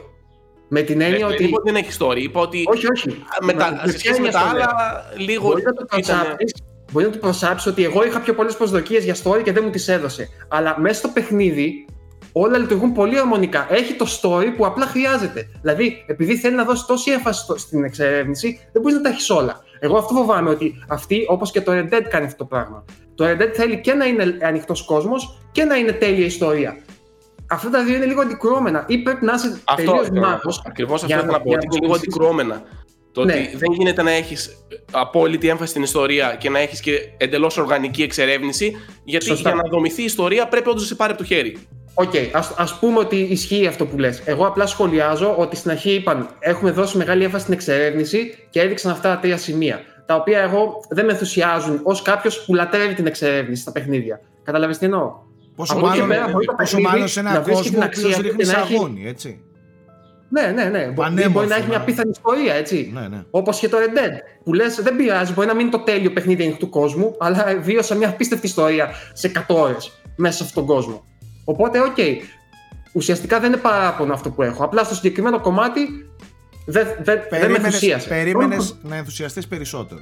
Να πω ότι ε, πέρα από αυτό που συμφωνώ με τον Γιώργο, εγώ παιδιά δεν βλέπω την ώρα να μπω σε αυτούς τους κόσμους. Αυτό το πράγμα να ανέβω στο άλογο και να βλέπω τον άνεμο να παίρνει τα, χο, τα χορτάρια και να βλέπω ηλιοβασίλευμα. Δεν υπάρχει αυτό που είδα. Δηλαδή το, το, το λάτρεψα. Μόνο και μόνο γι' αυτό, να το δω στην ο ελ ι ντι με ήχο. Άστο. Το περιμένω πώς και πώς αυτό το πράγμα. Ναι. Αλλά συμφωνώ ότι ήταν λίγο. Λίγο αυτό προβλέψη. Είναι day one. Δηλαδή είναι day one. Αυτά που είχα δει και αυτά που είδα και χτες παρα, παραμένει. Δεν τίθεται θέμα, ρε απλά... παιδιά τώρα. Δεν είναι. Και ναι, επίσης απλά... ό,τι, ό,τι σχολιάζουμε όταν... το κάνουμε με βάση αυτά που έχουμε δει, όχι τι... Ναι, ναι, ναι, ναι, ναι. Απλά ξέρεις, όταν ενθουσιαζόμαστε τόσο ή όταν θεωρούμε εντάξει παιχνίδι, αυτό, Sucker Punch, ξέρω εγώ, ε, έχουμε πιο ψηλές απαιτήσεις, γιατί αν τις ικανοποιήσει θα αποδοθεί ακόμη πιο καλύτερο σύνολο και θα το χαρούμε ακόμη περισσότερο. Δηλαδή τώρα είναι γούστα, ξυψηρίζουν πράγματα, αλλά παρόλα αυτά, αν το πετύχαιναν και αυτό, θα ήταν... στην εξερεύνηση ένα ακόμη Breath of the Wild, που λίγα είναι τέτοια παρά ένα ακόμη Assassin's Creed, ξέρω εγώ, στην εξερεύνηση. Και αυτό που θέλω να πω με το χάρτη είναι ότι αφού επέλεξαν αυτού του είδους την απεικόνηση και το εικαστικό στο χάρτη, που ε, λίγο μου πρόλαβα να δω, είναι, ξέρεις, είναι έτσι άδειος και έχει ζωγραφιστά πράγματα, μπορούσες να ζωγραφίσεις waypoints, δηλαδή κάποιον ερείπιο ζωγραφιστών, κάποιο, κάποιο κάστρο ζωγραφιστό, κάποιο λόφον, κάποιον τάφον, κάτι που το ερωτηματικό πάνω από αυτό το μικρό το σχεδιάκι είναι περιττό. Αφού είναι μία άσπρη, μία άσπρη απλή πεδιάδα και μου έχεις κάτι ζωγραφιστά ερείπια, θα πάω. Δεν χρειάζεται να μου έχεις και ερωτηματικό πάνω από το ερείπιο. Πώς ήταν, όπως ο χάρτης του Red Dead, ξέρω εγώ, του ένα. Έτσι, εντάξει. Ε, Άλλο. Ναι, ε, νομίζω ότι το, το, το πιο μεγάλο παράπονο που μπορούμε να κάνουμε είναι για το επόμενο που θες να σχολιάσεις, Γιώργο. Που εμένα μετά να σου πω αλήθεια, για, εμένα, για τη μάχη. Με απογοήτευσε πολύ αυτό το κομμάτι. Gameplay βασικά. Ναι. Και τώρα ξέρεις ποιος είναι το κακό, ότι να βλέπεις, συγκρίνουμε τον, την κορυφή στον τομέα τους σε κάθε τέτοιο. Δηλαδή τώρα εγώ με το που είδα τη, τη μάχη είχα στο μυαλό μου το Sekiro, που εσείς το ξέρετε και πολύ καλύτερα από μένα εξάλλου. Έτσι. Το, και, ναι. και, και σκεφτόμουν από μέσα πόσο πιο ανατρεπτικό και πόσο πιο ιδιαίτερο και πόσο πιο βαθύ φαινόταν το Sekiro στον τρόπο που έκανε και πόσο πιο πάλι δομημένο, θα χρησιμοποιήσω αυτή τη λέξη, έτσι, φορμαλιστικό ας πούμε να το πω έτσι, φαίνεται αυτό που θυμίζει πιο πολύ combat systems, Assassin's Creed και, και Batman, Arkham, Arkham Asylum, ας πούμε, Arkham City κτλ. Ε, παρά αυτό το πιο ρευστό, πιο ζωντανό πράγμα του, του Sekiro. Ε, εγώ αυτό που είδα είναι τη μάχη, ξεκάθαρα μάχη του Assassin's Creed, του περιμένεις τη σειρά σου, με σταθερό μπλοκ, αν έρθει από εκεί βέλος γυρίζει, αν έρθει από εκεί βέλος γυρίζει, εφόσον έχω μπλοκ κτλ. Ε, περιμένεις τη σειρά σου, ξεμπερδεύεις με τον ένα, πας με τον άλλον, είναι ξεκάθαρα τέτοιο. Το μοναδικό που μου άρεσε πάρα πολύ είναι η σκηνοθεσία που του δίνουν. Δηλαδή το, τα animations, ε, το πολύ gore, η βία, το... το... Είδες, το σπαθείς σε κάποια φάση πως το καθάρισε από το αίμα. Τα καθαρίζουν. Αυτό για εμένα το έσωσε πολύ όλο αυτό. Δηλαδή είναι πολύ απολαυστικό στο, στο να το βλέπω αυτό το πράγμα, έτσι. Πολύ, πολύ πιστό μάλλον να το βλέπω. Τις λεπτομέρειες. Ναι, δεν, δε, αυτά μου άρεσαν πάρα πολύ στη μάχη. Δεν μου άρεσε, περίμενα βασικά, όχι δεν μου άρεσε. Μια χαρά θα δουλεύει. Το, το, μια χαρά δουλεύει και στα Assassin's Creed. Ήθελα να μην χρησιμοποιεί αυτή τη συνταγή. Ήθελα κάτι πιο πρωτότυπο από ένα παιχνίδι που γενικά στο κεφάλι μου το έχω πολύ ψηλά. Μπορεί εμείς να κάνουμε το λάθος και να το είχαμε ανεβάσει πολύ πιο ψηλά στο, στο κεφάλι μας από ό,τι είναι, αλλά ήθελα κάτι πιο ιδιαίτερο στο, στο θέμα μάχη. Και ξαναλέω, Σάκη, σου λέω στο ένα συγκρίνουμε την εξερεύνηση με το παιχνίδι που έχει την καλύτερη εξερεύνηση ενδεχομένως σε ανοιχτό κόσμο, ας πούμε, των εποχών. Και δεύτερον, συγκρίνουμε το combat system με το παιχνίδι που ενδεχομένως να έχει το καλύτερο combat system σε επίπεδο σαμουράι και σε τέτοιο setting, τέλος πάντων. Οπότε, ίσως το αδικούμε, ίσως το πακέτο όλο μαζί να είναι πολύ τίμιο και ωραίο πακέτο, κατάλαβες. Προφανώς και μάλλον έτσι θα είναι. Ναι, η Sucker Punch δημιουργεί διασκεδαστικά παιχνίδια. Σε αυτό έχω απόλυτη εμπιστοσύνη. Οπότε θεωρώ ότι όλο αυτό θα είναι διασκεδαστικό. Συμφωνώ και... απόλυτα, Nike.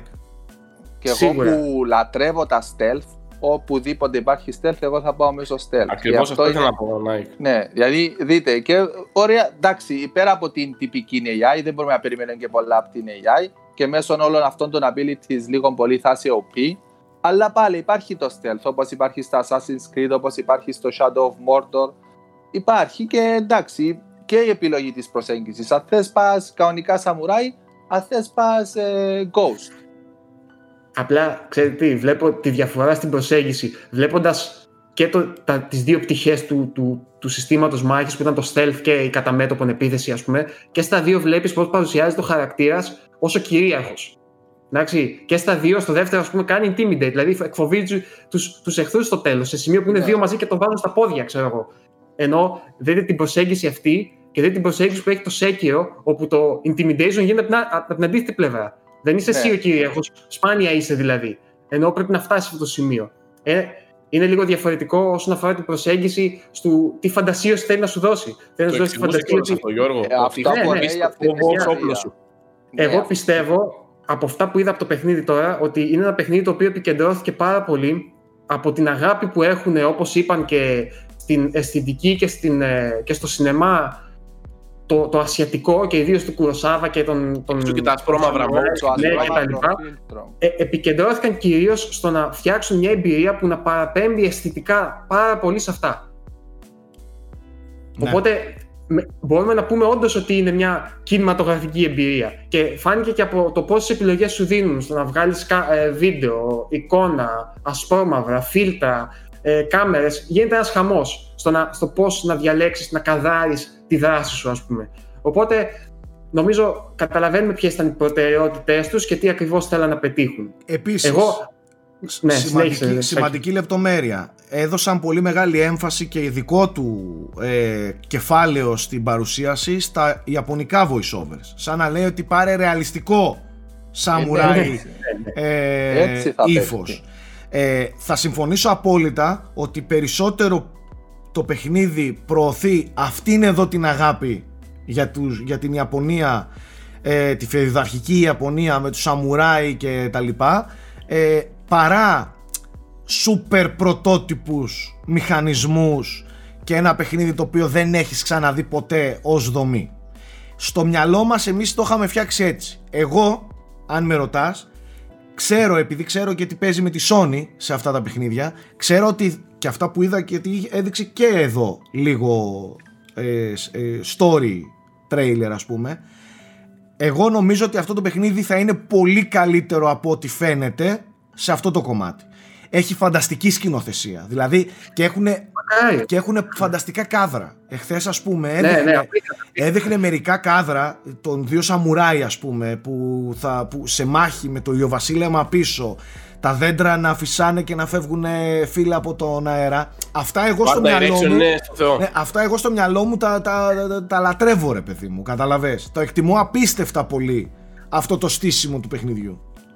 Εκεί ρισκάρεις να χάσεις, ξέρεις τι, να χαζέψεις με όλο αυτό το σκηνικό και μετά όλες, ναι, να τραβήξει ο σπαθί και να μην προλάβεις. Ε, okay. Κοίτα, επειδή το, νομ, κάπου το πήρε το μάτι μου τώρα, επειδή διάβασα και πολλά από χθες, δεν θυμάμαι αν ήταν από developer ή όχι, ε, έτσι κι αλλιώς το στοιχείο της κίνησης στο κάδρο είναι πολύ χαρακτηριστικό του Kurosawa, ιδίως αυτές τις, τις ταινίες, ενώ με τον άνεμο από πίσω, με τρεχούμενο νερό, με βροχή, αέρα κτλ. Είναι φανερό και ότι το έκαναν επίτηδες, ότι κάθε στιγμή θέλουν να έχει αυτή την ενεργητικότητα, την ενέργεια. Μέχρι και το photo mode μπορείς να έχεις video photo mode. Μπράβο, μπράβο. Δεν θέλουν ποτέ να είναι στατικό. Κατάλαβες, mm. να βγάζει αυτό το άψυχο. Θέλουν αυτή τη δυναμικότητα, παιδί μου, που, που όντως παραπέμπει λίγο σε αυτό. Η, η οποία από δουλεύει, πέρα, όμως. Το να λες βέβαια ότι ο Kurosawa είναι ε, αυτό το επιφανειακό πράγμα δεν έχει καμία σχέση, έτσι. Μένει να δούμε την ιστορία του αυτό, και αν όντως μπορεί να, να φανεί ότι είναι αντάξιος, ξέρω εγώ, αντάξιος φόρος στην ύλη, πιστεύω να εμπιστεί αυτό το παιχνίδι. Εκεί περιμένω πολλά από το Tsushima. Ισχύει, ισχύει και εγώ. Εκεί, εκεί εγώ. περιμένω. Στη, γιατί τα story, trailer, τα story trailers που έχουμε δει από το παρελθόν, η σκηνοθεσία, κάτι, κάτι απίθανα σκηνικά στα, στα trailers, ξαναλέω, εκεί νιώθω ότι θα παίξουμε κάτι πολύ πολύ πολύ δυνατό. Μακάρι να μην πέσουμε έξω. Εδώ το Days Gone που είχε πολύ προβληματικό open world ε, σύστημα και χάρτη και quest και τα λοιπά, στο κομμάτι του σεναρίου, και είχε να δώσει πολλά. Πόσο μάλλον το Ghost of Tsushima που φαίνεται πολύ πιο δουλεμένο σε αυτό. Ε, με ρωτούσε δηλαδή προχθές ο Στρατούς, μου λέει θέλω να το παρατήσω, μου λέει, για το Days Gone, γιατί αυτό παίζει, γιατί δεν μου αρέσει αυτό που παίζω. Του λέω δώσε χρόνο στο σενάριο, έχει πολύ ωραία ιστορία που αξίζει. Εγώ εκεί περιμένω, να σας πω την αλήθεια, πολλά από το Tsushima. Ε, είναι λογικό, έβλεπα και χθες που η Naughty Dog ανακοίνωσε ότι θα, ας το πούμε για αυτό, θα είμαι αυτό φέρει κουβέντα, ανακοίνωσε ότι κάθε εβδομάδα θα έχει και ένα βίντεο για το Last of Us που θα επικεντρώνεται σε ένα διαφορετικό... Ναι, ξεκίνησε με ε, την ιστορία. Και ξεκίνησε με το story και είδα ότι το ανέβασε, ήταν κάποιος υψηλά ιστάμενος στη Sony, δεν θυμάμαι ποιος. Κάποιος τον, γενικότερα των studios στη Sony δηλαδή, στο Twitter, με, με τη λεζάντα από πάνω ότι το επίκεντρό μας στη Sony πάντα είναι... Αυτές οι, Α, οι ιστορίες, οι δικές μας ιστορίες. Πάνω να τον δουν και όλα τα παιδιά. Ναι, αν, αν μπορείς βρες το θέμα, θα το ψάξω εγώ, να στο στείλω άμα θέλεις μετά. Ε, και, και σκεφτόμουν από μέσα πως έχουν επιτέλους, επιτέλους, έχουν μια πολύ ξεκάθαρη μάλλον προσέγγιση πλέον. Όσον αφορά αυτά τα πολύ κοντινά της Sony που απαρτίζουν πλέον τη γενικότερη εικόνα της, που τα ενοποίησε και υπό την ίδια ομπρέλα πλέον με το, με το, ναι, ναι. Με τα studios. Έδωσαν νέα ονομασία, πλέον δεν τα λένε mm-hmm. Worldwide Studios, τα λένε PlayStation Studios, νέο σηματάκι στα κουτάκια, νέο intro όταν ξεκινάτε ένα παιχνίδι και νέο ναι. σηματάκι πάνω στους δίσκους. Που, που αν... τα δύο, το, το The Last of Us και Ghost of Tsushima δεν το προλαβαίνουν αυτό. Είναι... Όχι, ούτε ναι, το φοράει okay. το πι σι, okay. θα φύγει okay. μετά με το πι ες φάιβ. Yeah. Θέλω να πω, αν υπάρχει αυ- αυτή η φιλοσοφία από πίσω, είναι πολύ ενδιαφέρουσα να δούμε πού θα πάει, που θα, πώς θα εξελιχθεί, ας πούμε, στο, στο τέτοιο. Και ακόμα πιο ενδιαφέρον είναι σε πόσο μεγάλη αντίθεση έχετε με μια φιλοσοφία όπως της Nintendo, ας πούμε. Όπου η Nintendo θα σου έλεγε ποτέ πάμε να κάνουμε ιστορίες πρώτα. Θα σου έλεγε πώς θα βάλουμε πρώτα ναι, το gameplay, το παιχνίδι, το, τους μηχανισμούς. Οπότε νομίζω διαμορφώνονται δύο πολύ ωραίοι αντί, αντίθετοι πυλώνες, ας πούμε, στη βιομηχανία, όπου ο καθένας μπορεί να εξελίξει τον τομέα του και να το πάει όσο πιο μακριά μπορεί. Οπότε φαίνεται πολύ ενδιαφέρον. Εγώ αυτό που ήθελα να πω για το, για το Ghost είναι ότι εν τέλει εμένα μου άρεσε και το stealth που έδειξε, Και πιστεύω ότι αυτό το one hit kill, ότι έχει την αξία του και τη χάρη του πάρα πολύ, γιατί μετά κοιτάς την τακτική σου και το πώς θα εξοντώσεις με τον βέλτιστο τρόπο όλους τους εχθρούς που είναι μέσα σε όποιο βάση, ξέρω εγώ, ή οπουδήποτε. Οπότε μου άρεσε και το stealth στοιχείο του, ας είναι κάτι, ας πούμε, που θυμίζει Assassin's Creed. Και παρόλο που καμουφλάρει και όλα αυτά, ε, όπως λέγαμε πριν, την εξερεύνηση και κάποιες άλλες, και κάποιες άλλες πτυχές του που ίσως να μην είναι τόσο επαναστατικές, ε, είμαι day one. Μου άρεσε συνολικά πάρα πολύ. Και δεν το συζητώ για όλα αυτά που λέγατε πριν, για κάδρα, πλάνα, γραφικά κτλ. Πάντως όλοι το χαρακτηρίζουν ως το Assassin's Creed Shogun που δεν είδαν ακόμη. Ναι, η Ubisoft θα δυσκολευτεί, πιστεύω, να βγάλει Assassin's Creed μετά. Θα το κάνουν όλοι. Όχι, δεν δυσκολευτεί. Αν το είχε στο τέτοιο, είπε παιδιά, αφήστε το. Πάμε παρακάτω, πάμε σ' άλλο. Γαμίστε το Assassin's Creed Japan, το βγάλε Sucker Punch. Το βγάλε άλλος, πάμε σ' άλλο. Όλα τα σχόλια. Και αυτό δεν το λέμε υποτιμητικά. Όχι, όχι, βέβαια. Σε καμία περίπτωση, ίσα ίσα. Έχει γίνει ξεκάθαρα ο παραλληλισμός με τη σειρά Assassin's μετά το χθεσινό βίντεο. Τέλος πάντων, ε, πολύ κοντά το παιχνίδι, έτσι κι αλλιώς. Θέλω να πιστεύω ότι μέσα στον, Ιούνιο, μέσα στον Ιούνιο εμείς θα μπορεί, μπορεί και να παίζουμε. Ε, και οπότε πολύ σύντομα θα μάθουμε τι είναι. Εγώ επίτηδες στο δικό μου το κεφάλι έχω χαμηλώσει λίγο τον πύχη, ώστε να το ευχαριστηθώ ίσως και περισσότερο. Να μην, να μην χαλαστώ τόσο πολύ από αυτό που θα δω εν τέλει. Ε, γιατί η αλήθεια είναι ότι στο δικό μου το κεφάλι του είχα ανεβάσει υπερβολικά πολύ το Σούσιμα. Μετά το πρώτο reveal. Όχι, δεν υπάρχει λόγος. Πριν χρόνια. Ρίξε τις απαιτήσεις και να το απολαύσεις. Δηλαδή το είχα ανεβάσει υπερβολικά πολύ, σε βαθμό που μπορεί και ζημιά να έκανα. Άσε, ας ρίξω λίγο το, το μπήχη στο δικό μου το, το gaming κεφάλι και ό,τι έρθει ευπρόσδεκτο. Αυτά για το Σούσιμα. Ε, έχουμε όμως κι άλλα. Δεν, δεν τελειώσαμε εδώ. Νομίζω, Γιώργο, εσύ κάτι έχεις σημειώσει να μας... Ναι, βασικά και για το Ghost που μιλούσαμε τώρα μου δημιουργούνται δύο συνειρμοί. Ο ένας είναι ότι την ημέρα που κυκλοφορεί είχαμε και μια νέα ανακοίνωση χθες. Κυκλοφορεί και ένα άλλο παιχνίδι την ίδια μέρα ακριβώς. Και είναι το καινούριο Paper Mario που έτσι απλά η Nintendo ξεκάρφωτα απλά είπε να το tweetάρει, ας πούμε, για ένα νέο Paper Mario. Και βγαίνει δεκαεφτά Ιουλίου. Εγώ προσωπικά, όπως έγραψα και στο Twitter, δεν έχω ασχοληθεί ποτέ με τη σειρά. Ε, ξέρω ότι το The Thousand Year Door που είναι για το GameCube θεωρείται εξαιρετικό αρ πι τζι. Ξέρω ότι μετά από αυτό η σειρά πήρε μια τροπή που δεν άρεσε ιδιαίτερα στους fans των πρώτων παιχνιδιών. Δηλαδή απομακρύνθηκε λίγο από τα αρ πι τζι στοιχεία. Και υπήρχαν, υποτίθεται, φήμες ότι το καινούριο Paper Mario, που το ξέραμε ότι έρχεται και μπρεβαιώθηκαν. Οπότε μάλλον βεβαιώνονται και τα remasters που λέγαμε για τα Mario, αφού ήταν στο πλαίσιο της ίδιας φήμης. Ε, φαίνεται ότι επιστρέφει εν μέρη στο αρ πι τζι στοιχείο, γιατί έχει ε, μάχες turn-based κτλ. Αλλά μένει να δούμε και αν το υπόλοιπο παιχνίδι πλησιάζει πιο πολύ το αρ πι τζι ή αν είναι adventure. Ε, Γιώργο, εσύ έχεις ασχοληθεί με τη σειρά περισσότερο, ναι, από, από ό,τι ξέρω. Πώς σου φάνηκε το τρέιλερ? Ε, το τρέιλερ δείχνει ενδιαφέρον. Είναι, στην... είναι όπως τα προηγούμενα. Ε, τώρα δεν έδειξε, ξέρεις, το, από το τρέιλερ δεν μπορείς να κρίνεις το, πόσο βάθος θα έχουν οι μηχανισμοί, οι μάχες, οι... αλλά... Ναι. Ξέρεις τι μου έκανε εμένα εντύπωση, και ξαναλέω όμως χωρίς να έχω παίξει τα παιχνίδια, μου φάνηκε σαν λίγο μεγαλύτερο σε κλίμακα. Δηλαδή είδαμε κάποιες φάσεις που έχει ένα αυτοκινητάκι και περιηγείται σε ένα μεγάλο σχετικά κόσμο, είδαμε πόλεις, δηλαδή υπήρχε όντως τόσο μεγάλο και στα προηγούμενα. Δε, δε, σε αυτά που έχω παίξει δεν ήταν τόσο μεγάλα. Α, δεν τα έχω παίξει όλα. Αυτό θα είναι το έκτο. Mm-hmm. Ε, αλλά εμένα δεν με νοιάζει τόσο πολύ ο κόσμος, πώς αποδίδεται ο κόσμος, ε, αν είναι, ξέρεις, ε, αν, αν είναι linear και πας, αλλά εν τέλει είναι τριάντα σαράντα ώρες. Ε, μπο... Εντάξει, και εξερεύνηση παίζει ρόλο σε αυτά.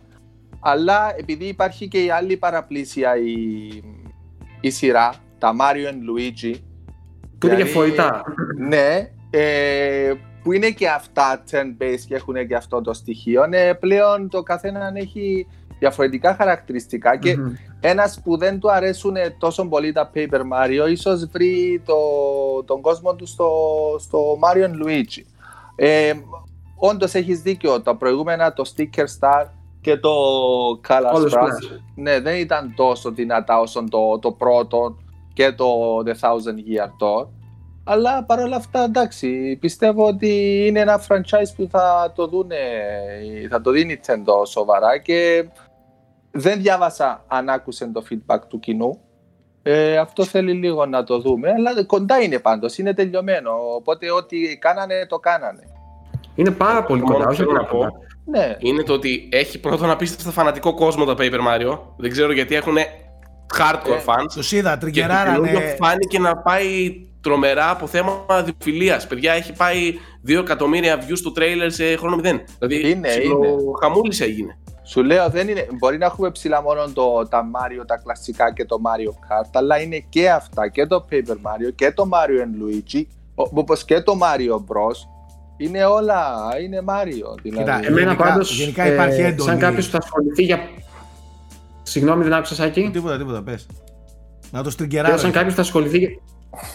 για πρώτη φορά, ε, αυτό που πιο πολύ με, με ενθουσιάζει είναι το χιούμορ του. Ε, το οποίο νομίζω είναι χαρακτηριστικό όλης της σειράς. Και επίσης το, το trailer έκλεισε μια πολύ ωραία έκπληξη με μια σπόντα στο Metroid, ναι, γιατί ο Μάριο φοράει ένα τεράστιο χάρτινο.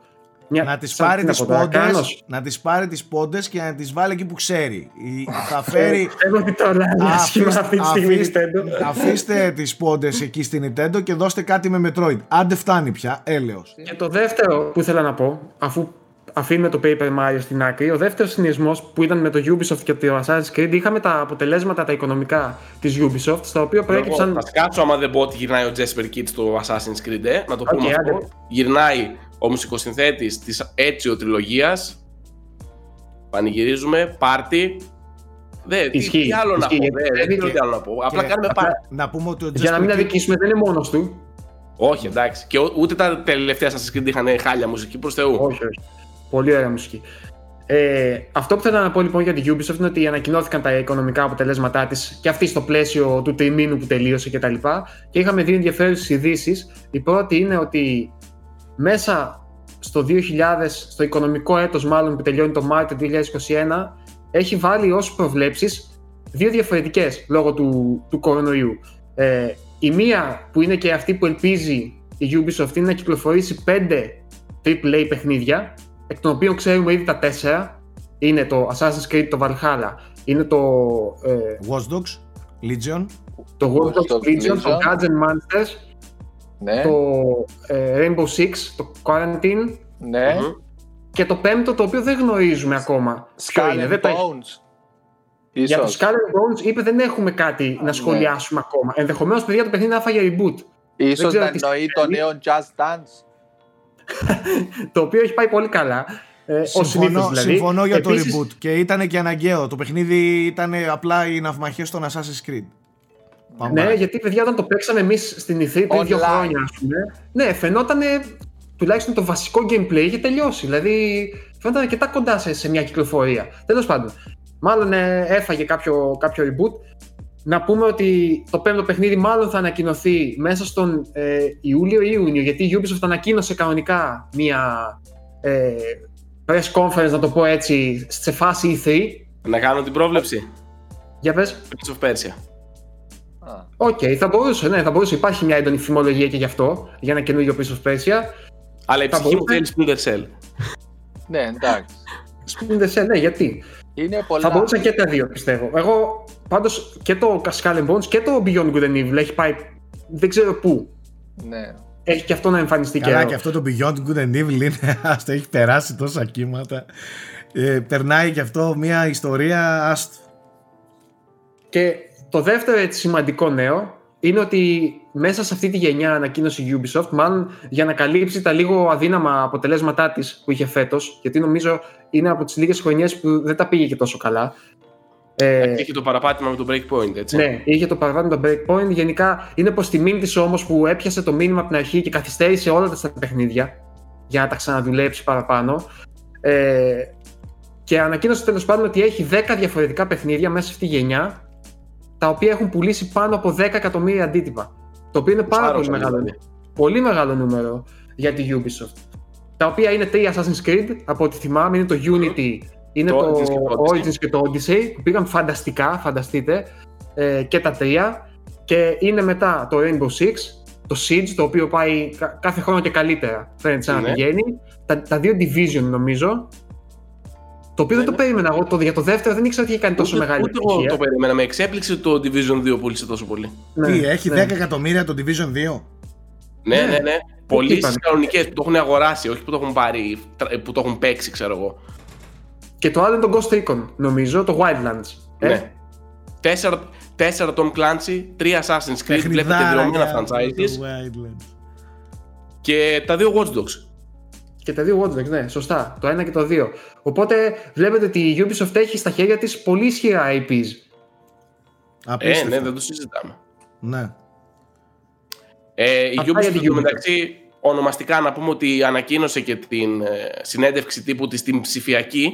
Αυτό ε, δεν είπα πριν. Ubisoft Forward και θα γίνει στις δώδεκα Ιουλίου. Α, δώδεκα Ιουλίου. Μάλλον και ο Ιούλιος γίνεται, θα γίνεται χαμός. Θα γίνει απλωθεί, λίγο θα απλωθεί. Το, καλό, το αυτό, καλό αυτό, καλό αυτό. Θα απλωθεί μέσα στο καλοκαίρι. Επειδή ε. δεν θα έχουμε και πολλές κυκλοφορίες, οπότε εντάξει. Ακυρώθηκε και το Tokyo Game Show, ούτε εκεί θα πάμε. Ναι, εγώ θέλω να σας πάω σε δύο νέα παιχνίδια που ανακοινώθηκαν και είναι ακόμα, και τα ακόμα μια έκθεση που ακυρώθηκε και δεν θα πάμε. Ναι, δεν λέω για άλλη έκθεση. Δεν λέω για άλλη έκθεση. Όχι, όχι. Λοιπόν, yeah. θυμάστε τη συζήτηση που είχαμε με τα remakes και με το Final Fantasy κτλ. Πάρτε δύο remakes ακόμα. Tony Hawk Pro Skater ένα και δύο, remake υπερτούμπανο. Επειδή, επειδή είσαι πολύ μικρός. Και Mafia remake. Επειδή είσαι πάρα πολύ μικρός, άσε μου λίγο να σου μιλήσω για τα Tony Hawk, αδερφούλη. Τα Tony Hawk που λες, τα οποία μοιάζουν να έχουν το πιο αδιάφορο content στην ιστορία των βιντεοπαιχνιδιών, skateboard, που λες, τι λέω εγώ με skateboard.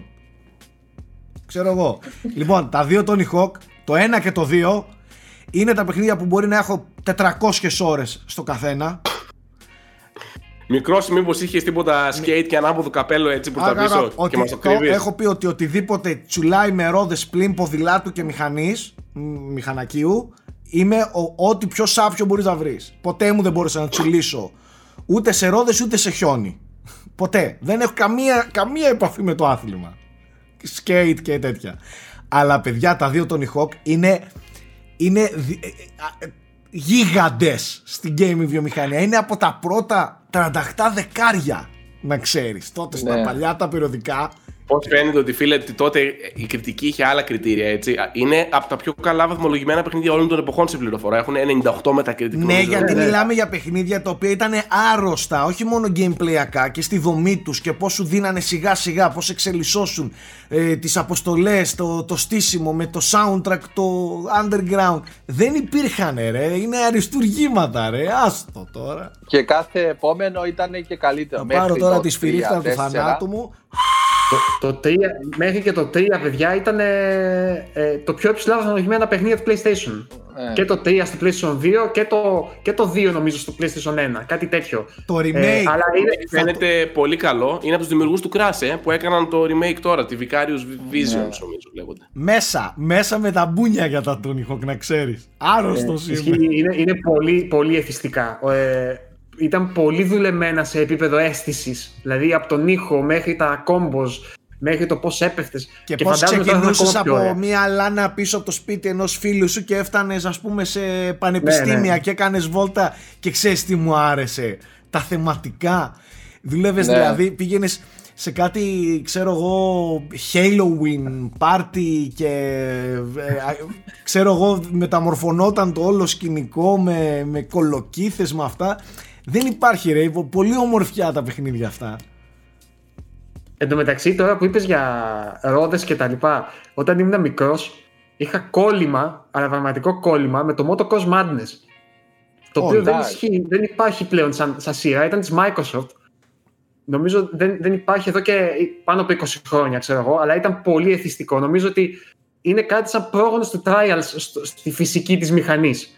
Ισχύει, ναι. ισχύει. Ναι, ναι, ναι. ε, εντάξει, όλα αυτά τότε ήταν. Ε, εγώ θυμάμαι και το, το Aggressive Inline που είναι με rollerblades, που ήταν πάλι πολύ ωραίο παιχνίδι. Ήταν τα Extreme Games τότε γενικότερα στη μόδα με το εμ τι βι και τα λοιπά, που ήταν στα πολύ ντουζένια τους. Επίσης, άρρωστο παιχνίδι που έχω λιώσει και έχω σακατέψει στη ζωή μου ήταν το πρώτο Amped στο Xbox. Μπράβο, ναι, και τα Amped. Ναι.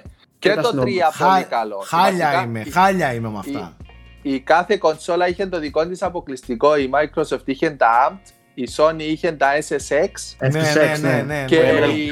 και η Nintendo είχε τα χίλια ογδόντα και τα τρία κορυφαία. Δηλαδή τότε ήταν.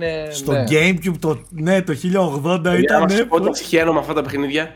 Μέχρι και το Trials δεν μου αρέσουν καθόλου. Αλήθεια. Ναι, δεν μπορώ. Γιατί δεν έχει εκρήξεις και μπράτσα. Άντε για πέρα στον χρόνο σου, ας πούμε. Ναι. Ίσως έχει να κάνει και με αρρωσταίνουν, ρε φίλε. Δηλαδή το Trials μου βγάζει όλο μου το συντή και θέλω να την περάσω τέλεια την πίστα. Αυτό είναι το ωραίο, ρε φίλε. Επειδή είναι τόσο χρονοβόρο εν τέλει, ε, άντε γαμίσου λέω, δεν θα αφιερώσω χρόνο. Να, εδώ είναι που έρχεται εμπόδιο το συντή σου, αλλά γενικά είναι. Εγώ δεν έχω τέτοια θέματα. Ε. Ε, πιστεύω για να, περα... για να περάσει ευχάριστα το χρόνο σου και να απασχολήσει το μυαλό σου, ας πούμε, είναι τέλεια. Παιδιά, μισό λεπτό λίγο για να ξεκαθαρίσουμε κάτι. Να ξέρετε ότι αυτή την περίοδο της ζωής μου είμαι... είμαι σε ένα τέτοιο παιχνίδι. Για πες λίγο, τι είναι αυτό που παίζεις, ε. Παιδιά, θα φέρω το μικρόφωνο κοντά γιατί θέλω να το περιγράψω έτσι όπως το αξίζει. Λοιπόν, θέλω να σας μιλήσω για το καλύτερο βιντεοπαιχνίδι όλων των εποχών. Παιδιά, τι, τι The Last of Us, Final Fantasy επτά και ρε, τα, τα παράτησα, δεν θέλω τίποτα. Πετάξτε τα όλα. Ένα είναι το παιχνίδι της χρονιάς και λέγεται SnowRunner.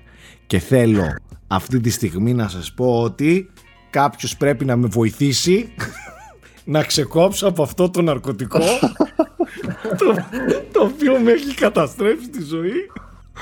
Είμαι ένα, ένας ναρκωμανής εθισμένος σε αυτό το άρρωστο πράγμα. Εγώ θα κάνω μια αίτηση να, να απομακρυνθεί από τα stores, τα online stores, γιατί καταστρέφει οικογένειες. Πες λίγο τι κάνεις, εγώ δεν έχω καταλάβει, δεν το έχω δει ποτέ. Λοιπόν, καταρχάς να πούμε κάτι. Εγώ λατρεύω πάρα πολλά χρόνια όλα αυτά τα παιχνίδια τα οποία έχουν να κάνουν με construction, με simulation, ε, ε, μεγάλων οχημάτων κτλ. Δεν θυμάμαι πώς έλεγαν ένα παιχνίδι που έπαιζα το ενενήντα επτά με κάτι buggies και τέτοια που απλά ο σκοπός ήταν να σκαρφαλώσεις και να ανέβεις. Αυτοί οι αγώνες οι αμερικάνικοι. Αν υπάρχει παιδί που μπορεί να μου το θυμίσει κάτω. Ε, Εδώ θέλω πληροφορίες. Σε ποια κονσόλα? Πι Σι, Πι Σι, Πι Σι, Πι Σι έπαιζα. Στο Πι Σι ήταν ένα παιχνίδι που, που λιώναμε με τον Αλέκο και είχες από μικρά μπάγκιζ έως και κάτι μεγάλα, ξέρω εγώ, οχήματα που ο σκοπός ήταν απλά να ανέβεις, ρε παιδί μου. Να ανέβεις πάνω ναι. ψηλά στη, στο, στα βουνά με λάσπες. Ένα τέτοιο πράγμα. Τέλος πάντων, ε, ε, ξεκίνησα από τότε να ασχολούμαι και τε, είχα φάει και κόλλημα, το ξέρετε, πριν πολλά χρόνια στα Solo Nights, το έπαιζα σε κάθε τέλος από, από Έχει live ιστορία stream. Αυτό. Ναι, τα, τα Spin Tires, η, η σειρά Spin Tires, ε, που τα λάτρευα, και φυσικά ήρθε το Mad Runner πολύ πρόσφατα και τώρα το SnowRunner. Mm. Oh. Καταρχάς, παίζω στο, στο Xbox One X, είναι από τα πιο όμορφα παιχνίδια που έχω δει. Δηλαδή. Ε, μαλάκα, πες μας τι είναι, εγώ δεν ξέρω τι είναι, τι κάνεις αυτό το παιχνίδι. Άκου. Ex-trial, τι είναι. Ο, α, τι είναι. Ανάβαση, τι είναι. Όχι, όχι, όχι. όχι. Και εννοείται ότι πουλάει πολύ τη φυσική και την ανάβαση και τη δυσκολία του τερέν. Εντάξει. Okay. Σκοπός όμως είναι να κάνεις δουλειές. Αδερφέ, χάλασε γέφυρα, φέρε μας μεγάλες, μεγάλους σκυλοδοκούς να τη φτιάξουμε. Και πας εσύ τώρα να την πάρεις από το factory τους σκυλοδοκούς να πάει να φτιάξεις τη γέφυρα.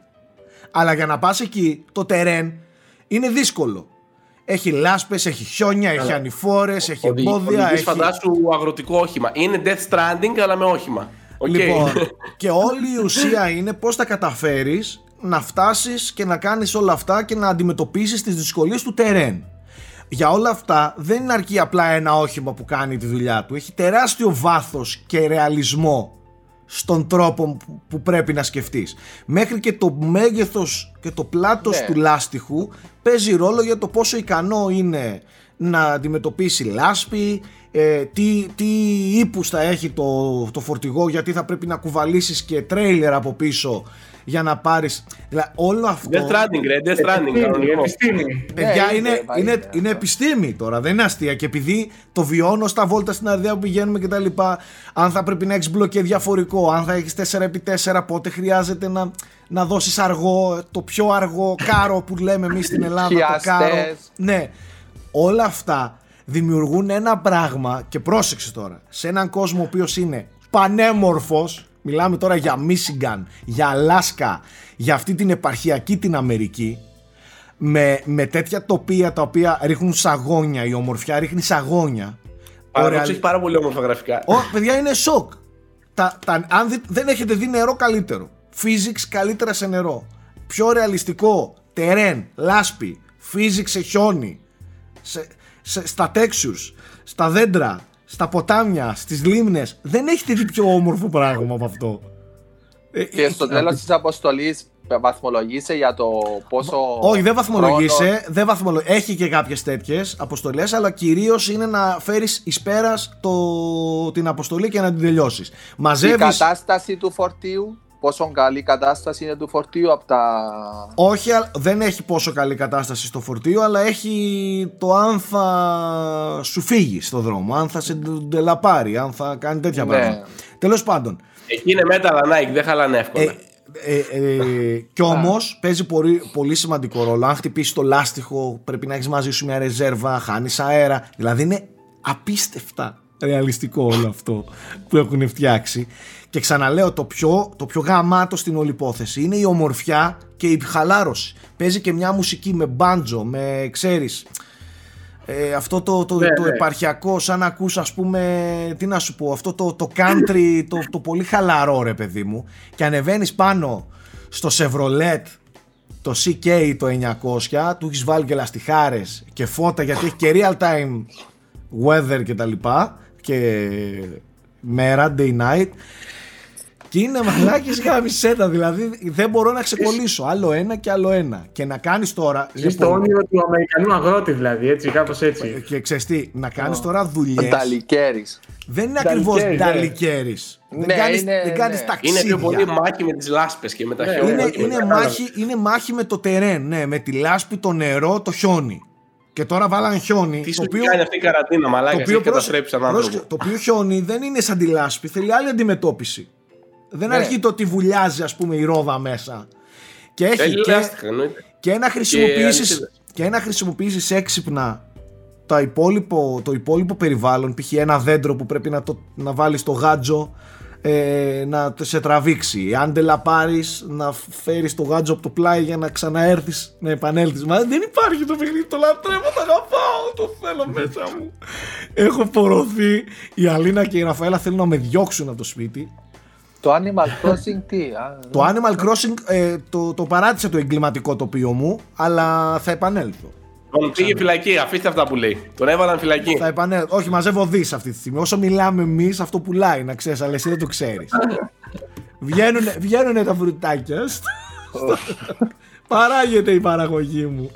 Ε, Τέλος πάντων, το Mad Runner, το SnowRunner είναι, είναι έπος. Είναι έπος, το λατρεύω. Είναι πολύ αργό παιχνίδι, πολύ βαρύ παιχνίδι. Θέλει υπομονή και θέλει, ξέρεις, αυτό εδώ. Πάμε. Θέλει να είσαι καυλωμένος με το αυτοκίνητα, Σάκη μου, αυτό θέλει. Ε, εμένα, ναι, επειδή ναι. εγώ μεγάλωσα στα βουνά, αυτό το πράγμα το λατρεύω, ρε μαλάκες. Δηλαδή, και σκέφτομαι, όπως νιώθω ότι έχω εμπειρία πάνω στο παιχνίδι, γιατί ξέρω από λάσπη, ξέρω από βουνό, ξέρω από, από οχήματα και λάστιχα και ξέρω πώς θα ανταπεξέλθω, καταλαβες. Αν το δώσω δηλαδή τώρα σε έναν Θέμη που δεν μπορεί να μην έχει επαφή με πώς αντιμετωπίζεις μια ανηφόρα με λάσπη. Εγώ έβγαλα το δίπλωμα, ρε μαλάκα, από την καραντίνα. Άλλο ε, δίπλωμα, αδερφούλη, σε φανάρια και με stop, και άλλο σε μια πλαγιά με εξήντα πέντε τοις εκατό ναι, μοίρες ναι, ναι, και λάσπη κάτω. Αυτό είναι άλλο πράγμα. Τέλος πάντων, ε, δεν μπορώ να το περιγράψω με λόγια, πάρτε το. Το μόνο που με στεναχωρεί είναι ότι δεν κυκλοφόρησε στο Switch αυτό το SnowRunner. Ακόμη. Ίσως έρθει πιο μετά. Ενώ το Mad Runner υπάρχει στο Switch και εκεί είναι που το έχω λιώσει, το SnowRunner δεν ήρθε στο Switch. Βέβαια, έτσι όπως το παίζω στο One X είναι, ξαναλέω, αριστούργημα. Αριστούργημα όμως το γαμημένο σε οπ, οπτικά. Ε, θα ήθελα και στο Switch έτσι να ξαπλώνω το βράδυ μόνος μου αυτά. Μάλιστα. Εγώ δεν μπορώ να καταλάβω πώς χαλαρώνεις. Ενώ έχεις μία πλαγιά, έχεις τριάντα τόνους φορτίο, έχεις όλα. Δεν μπορώ να καταλάβω. Αγχώνεσαι, να αγχώνεσαι αυτά, ανέβεις στην πλάγια ή όχι. Αυτό δεν έλεγα κι εγώ. Πού είναι η χαλάρωση. Ξέρεις τι, Στην κατηφόρα να πω, οκ, okay, χαλάρωσα, εντάξει, τα αφήνω free will και πάει. Κοίταξε τώρα, τώρα να, να, να έχεις να αντιμετωπίσεις ένα ηλιόλουστο τέτοιο τοπίο με ένα ποτάμι το οποίο και αυτό είναι έτσι, ακούγεται και τα πουλάκια να, και λαϊδάνε και εσύ να είσαι στη μέση του τοπίου, του, του ποταμιού και να πρέπει να βάλεις το μπλοκέ διαφορικό γιατί σκάλωσε η πίσω ρόδα ε, στη λάσπη μέσα στο βάλτο ας πούμε. Ε, σου δημιουργεί μια άλλη έτσι ικανοποίηση και μιλάμε για physics τα οποία παιδιά είναι εθιστικά, όχι μαλακίες, δηλαδή υπακούν όλα σε, στους νόμους της βαρύτητας, όχι ξέρω εγώ μόνο η λάσπη που κάνει το σχήμα, ο τρόπος που θα την κόψεις ας πούμε παίζει ρόλο στο, στη ρόδα για να μπορέσει να αρπάξει όλα ρε, όλα ρε, όλα, άστο, χάλια είμαι. Φαντάσου αυτοί που το φτιάχνουν αυτό το παιχνίδι, τι τρέλα κουβαλάνε μαλάκια. Κοίτα, αυτοί οι τύποι τους σχεδόν τους ακούω στα αυτιά μου, να ξέρεις. Είναι όλοι αυτοί οι rednecks. Μα όλο το στήσιμο είναι έτσι, να ξέρεις. Αυτή την Αμερικανιά, τη βαρβάτη έχει γουστάρα. Έχει λίγο τριγκάκι μέσα του. Το παλιό. Μόνο μπύρες που δεν έχει να ανοίγεις και να σταματάς σε μοτέλες για να πάρεις παγωμένη μπύρα, ας πούμε. Λοιπόν, δεν ξέρω, τώρα Μαλά. με μπερδέψετε. Έχω χάσει τη δομή της εκπομπής, παιδιά μου. Κάνουμε now playing. Ποια ρε, όταν, όταν, μιλάμε για snow, ε... όταν μιλάμε για SnowRunner δεν υπάρχουν εκπομπές και δομές. Άντε και γαμηθείτε όλοι. Δηλαδή το παιχνίδι είναι τα, τα τσαλαπατά. Θέλω να σου πω και άλλες ειδήσεις όμως, ρε φίλε. Ghost of Tsushima. Ghost of Tsushima και μαλακίες. Μάταμε. Εγώ τώρα θα τα πω. Θα τα πω σαν πολυβόλο και κρατήστε ό,τι θέλετε. Λοιπόν, το Elder Scrolls αργεί πάρα πολλά χρόνια. Το έξι. Μάλλον μάθαμε ότι το PlayStation πέντε κυκλοφορεί Οκτώβριο. Ανέβασαν μια αγγελία στο ιαπωνικό του site και μετά την αφαίρεσαν και είπαν κάνουμε λάθος, δεν θα βγει τότε, δεν ξέρουμε εμείς κάτι από αυτά. Από τον Insider θες τίποτα ή σου αρκούν αυτά? Πες μου Insider, πότε θα βγει? Οκτώβριο.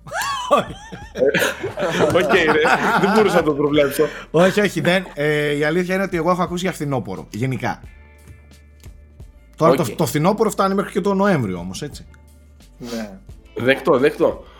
Ε, στο event μάλλον θα πέσεις μέσα που έλεγες τέλη Μαΐου με αρχές Ιουνίου, αλλά τέλος πάντων.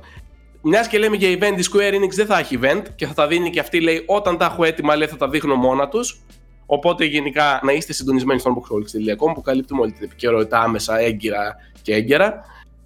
Δεν ξέρω τι είπα και τι ισχύει τώρα από όλα αυτά, από τα επίθετα, αλλά σίγουρα καλύψαμε έγκαιρα το Mafia Trilogy, ε, το οποίο θα είναι ολοκληρωμένο remake το πρώτο παιχνίδι. Ε, ε, εξήγησέ μου λίγο αυτό γιατί λίγο με μπερδεύτηκα. Ναι. Remake, Ωραία, remake. Εμένα με μπέρδεψε. Ε, ανακοίνωσε το Mafia Trilogy η δύο κέι και είπε με ένα τρέιλερ, λέει ότι θα επιστρέψει η σειρά στο πι ες φορ, το Xbox One και το πι σι και θα σας πούμε περισσότερα στις δεκαεννιά Μαΐου. Και, Κάποιος και κάτι Microsoft, εικόνες σοκαριστικές που δώσανε και είναι... Πήγε ένα από τη Microsoft και τράβηξε το καλώδιο πιο νωρίς και ανέβηκε στο store του Xbox ε, τα παιχνίδια ξεχωριστά, ναι. Οπότε λογικά θα υπάρχουν ως αυτόνομα. Από εκεί βλέπουμε τις εικόνες που βλέπετε τώρα. Και προκύπτει ότι το Mafia ένα θα είναι ολοκληρωμένο remake από την αρχή τα γραφικά του και θα βγει στις εικοστή όγδοη Αυγούστου και το Mafia δύο θα είναι remaster απλό και θα βγει στις δεκαεννιά Μαΐου. Παιδιά, αυτό που είδαμε στις εικόνες του ένα είναι έπος. Ναι, ναι. Φαίνεται να έχει γίνει τρομερή δουλειά. Το φέρνουν δηλαδή στη νέα γενιά όπως το αξίζει. Και μιλάμε για ασύλληπτη παιχνιδάρα. Και το είναι Mafia το καλύτερο Mafia. Εννοείται, εννοείται και ασύλληπτη παιχνιδάρα το ένα. Ε, είμαι περίεργος να το ξαναπαίξω. Είμαι πολύ περίεργος. Εγώ θέλω να το παίξω τώρα για πρώτη φορά. Έχω, έχω μία υποψία ναι. ότι είναι από τα παιχνίδια που ήταν πολύ καλά τότε. Αλλά δεν ξέρω αν, είναι, αν θα μας φαίνουν τόσο καλά γιατί τώρα. Γιατί μια ζωή είσαι ο Boomer, ρε μαλάκα. Άσε να ευχαριστηθεί με ένα παιχνίδι να μας το διαλύσει. Δέκτο, δέκτο. Πάντως για την εποχή τους ήταν φανταστικά και η ατμόσφαιρα που είχαν ήταν υπέροχη. Είχαν έτσι ένα ρεαλισμό που δεν είχε το τζι τι έι τότε. Ισχύει. Ε, μπορεί να γινόταν λίγο εκνευριστικός που και που, γιατί ας πούμε κόκκινο περνούσες και σε κυνηγούσαν, ξέρω κάτι τέτοιο. Ε, ε, και ήταν και δύσκολα. Θυμάμαι, παιδιά, να έχω κολλήσει σε εκείνη την κολοπίστα με, το, με τον αγώνα. Ναι, που έπαινα και δει ναι, τον αγώνα. Ναι, ναι, δεν, ναι. δεν θυμάμαι πόσες φορές το έχω παίξει. Τέλος πάντων, ε, και πόσοι, ευπρόσδεκτο remake. Πόση τεράστια ποικιλία σε αποστολές για τότε, Γιώργο. Ναι, είχε, είχε, είχε. είχε ποικιλία. Από, από ληστεία, από απλό κουβάλιμα, από αγώνες όπως λες με αυτοκίνητα. Ε, για τότε είχε, δεν ήξερες τι θα αντιμετωπίσεις αμέσως μετά. Ισχύει, συμφωνώ. Λοιπόν, εγώ έχω να πω μια μίνι ιστορία τώρα για το Mafia δύο. Το ένα δεν το έχω παίξει, okay. Το δύο στο τριακόσια εξήντα, αν θυμάστε, τα collectables ήταν τσοντοπεριοδικά. Ναι. Και όταν μάζευες τα collectables, δεν ξέρω αν το έχω, σας το έχω ξαναπεί αυτή την ιστορία. Όταν μάζευες τα collectables, φαινότανε το εξώφυλλο του ε, Playboy σε ολόκληρη την οθόνη σου. Ναι. Και εγώ παλιά για μια περίοδο, ε, δεν θυμάμαι για ποιο λόγο, μου είχε χαλάσει το monitor, δεν ξέρω γιατί, στο πατρικό μου, είχα φέρει το τριακόσια εξήντα στο σαλόνι. Στο σαλόνι, όπως καταλαβαίνετε, είναι κοντά εξώπορτα, έχει πρόσβαση πολλοί κόσμος. Οπότε ε, σε κάποια φάση μαζεύω ένα collectable και περνάει η μάνα μου πίσω. Και νομίζω πάτησα το β' με την ταχύτητα του φωτός. Το εξαφάνισα, πιο, δηλαδή ήμουν σε φάση fuck, γιατί μάζεψα το collectable. Φανταστείτε τώρα μικρός ηλικία, έτσι. Ναι, πόσο ανήσουν, κάνεις κολόπεδο, την τηλεόραση τσόντου έβαλες. Πόσο ανήσουν, δεκαπέντε, πόσο ανήσουν. Δεν θυμάμαι πως ήμουν, ήμουν ανήλικος σίγουρα. Mm. Τα, Οπότε, άλλα, ναι, τα επόμενα Mafia, να μας κάψει το σπίτι το Mafia δύο. Δεν ήταν τόσο δυνατά όσο το ένα. Κακά τα ψέματα. Το ένα είχε δεν κάνει, ξέρω, το ένα είχε κάνει πάταγο, πάταγο το κάθε ένα. Επόμενο και πιο αδύναμο. Ναι, ναι, ισχύει. Ειδικά το τρία ήταν πολύ το αδύναμο. Δύο, για το τρία είχα ακούσει πολλά και δεν έκανε. Δεν ήταν. Ε, ε, ήταν αρκετά. Ναι, είχε πολύ ωραία γραφικά βέβαια, αλλά δεν ήταν τόσο ελεύθερο όσο το πρώτο νομίζω. Δε, δεν το τελείωσα ποτέ το δεύτερο, δεν με κράτησε δηλαδή. Αλλά είχε υπέροχο soundtrack πάλι. Ναι. Ήταν αρκετά πιστό στην εποχή αυτή που ήθελε να φέρει. Δεν το συζητάμε. Το όλο, το όλο είναι... setting το μετέφεραν σε όλα τα Mafia τέλεια. Και δεν είναι μόνο τα Mafia, και το The Godfather, ακόμα και το ελ έι Noir είναι εκείνης της εποχής. Αλλά έχει καιρό να δούμε ένα καλό. Και τώρα το, ναι. τα Mafia ήταν πιο γκανγκστερικά. Ε, ναι. χίλια εννιακόσια είκοσι, ε, χίλια εννιακόσια τριάντα, πόσο ήταν το πρώτο παιχνίδι, Γιώργο? Κάπου εκεί. Ναι, κάπου εκεί. Πάντως, μιας και δεν μας δίνει τζι τι έι Rockstar, μας φέρνει λίγο τέτοιο η, το Mafia. Λίγο τη δόση μας να την πάρουμε. Μάλιστα. Ναι. Εντάξει, το remake, remake είναι πολύ ευπρόσδεκτο. Δεν το συζητάμε ναι. αυτό. Τον Αύγουστο, εικοστή όγδοη Αυγούστου. Ε, τελευταία είδηση, ε, η Sony είδα, είπαμε, ανακοίνωσε, δεν ξέρω αν το είπαμε βασικά, δεν θυμάμαι, έχω χάσει την μπάλα πλέον, δεν έχει δομή αυτή η εκπομπή. Ανακοίνωσε οικονομικά αποτελέσματα, εκατόν δέκα εκατομμύρια πι ες φορ, μέσα εκεί πέρα είχε ωραία πραγματάκια άμα τα σκαλίσεις. Είπανε π.χ. ότι δεν θα καθυστερήσει το πι ες φάιβ ε, και ότι τα περισσότερα παιχνίδια τους που είναι τώρα στην ανάπτυξη δεν έχουν αξιοσημείωτες καθυστερήσεις, δηλαδή μπορεί να είναι τύπου σαν το Last of Us ένα μήνα, οπότε διαβεβαίωσαν ότι όλα πάνε κομπλέ. Και ένας αναλυτής τέλος πάντων είχε το θράσος να ρωτήσει τη Sony, λέει μήπως λέει, ε, θεωρείτε ότι έχει πλεονέκτημα ας πούμε, στο marketing το Series X αυτή τη στιγμή έναντι της ησυχίας ε, που έχετε εσείς από την πλευρά σας? Και το απαντάει χαρακτηριστικά το στέλεχος της Sony, ε, δεν υφίστανται συγκρίσεις, μην πολύ μιλάς, θα μιλήσουν οι πωλήσεις στο τέλος. Mm. Τον αποστόμωσε. Καλά, oh, κα, εντάξει, κατου, το κατούρα είπες, λίγο. Το είπες λίγο πιο γκαγκστερικά, αλλά οκ, okay, το, το zoom ήταν αυτό, η αλήθεια είναι. Ο, του είπε όντως αυτό. Του είπε θα μιλήσουν οι πωλήσεις. Τι θες ναι, τώρα. Ναι, οκ. Okay. Του είπε ότι σκεφτόμαστε στρατηγικά κτλ. κτλ και θα, στην τελική θα φανεί στις πωλήσεις, ας πούμε, κάπως έτσι. Οπότε βλέπετε ότι αρχίζει το beef σιγά σιγά και ζεσταίνεται. Αυτά από ειδήσεις, παιδιά, δέκα χρόνια Alan Wake επίσης, το που δίνουν για ένα ευρώ το παιχνίδι. Πέρασαν δέκα χρόνια από το Alan Wake. Α, και μία άλλη είδηση που προέκυψε. Ε, βασικά, πριν που άναψα το PlayStation, ε, στον ι ο δύο κυκλοφόρησε το update ένα κόμμα μηδέν εννιά και πέρα από τα rebalancing και bugs και ξέρω εγώ τι fixes, ε, βάλανε και ε, δωρεάν αποστολές. Ναι, γιατί γιορτάζουν το ένα εκατομμύριο πωλήσεις του ι ο δύο. Ε, δώσανε και μία στολή. Δεν έχει πόνους ε, attributes η στολή, αλλά βάλανε μέσα δωρεάν αποστολές. Μάλιστα. Ένα εκατομμύριο, μπράβο. Δεν πιστεύω να ξανακύλησες τον ιό. Mm? Δεν πιστεύω, λέω, να ξανακύλησες. Ε, τώρα να τελειώσω το Assassin's. Και θα ξανακυλήσει, μην αφήνεις. Ε, τι θα τις αφήσει ατερματιστές στις αποστολές, τι είμαστε, τίποτα. Έχω το, αφού έχω και τη Special Edition που έχει το Season Pass. Περιμένω. Προφανώς βρε Nike, εννοείται τώρα. Ε, θα αφήσεις ατερματιστές ναι. αποστολή. Θα ξέρεις ότι υπάρχει αποστολή που δεν έχει τερματιστεί. Δεν μπορείς να κοιμηθείς, χάλια θα σε μαλάκα. Και άλλη μια ευχάριστη είδηση πάντως ήταν ότι το Control απέφερε τριάντα εκατομμύρια από τη είδα συνολικό. Μπράβο ρε φίλε. Έξοδα, ναι, πήγε, πήγε παραπάνω από καλά.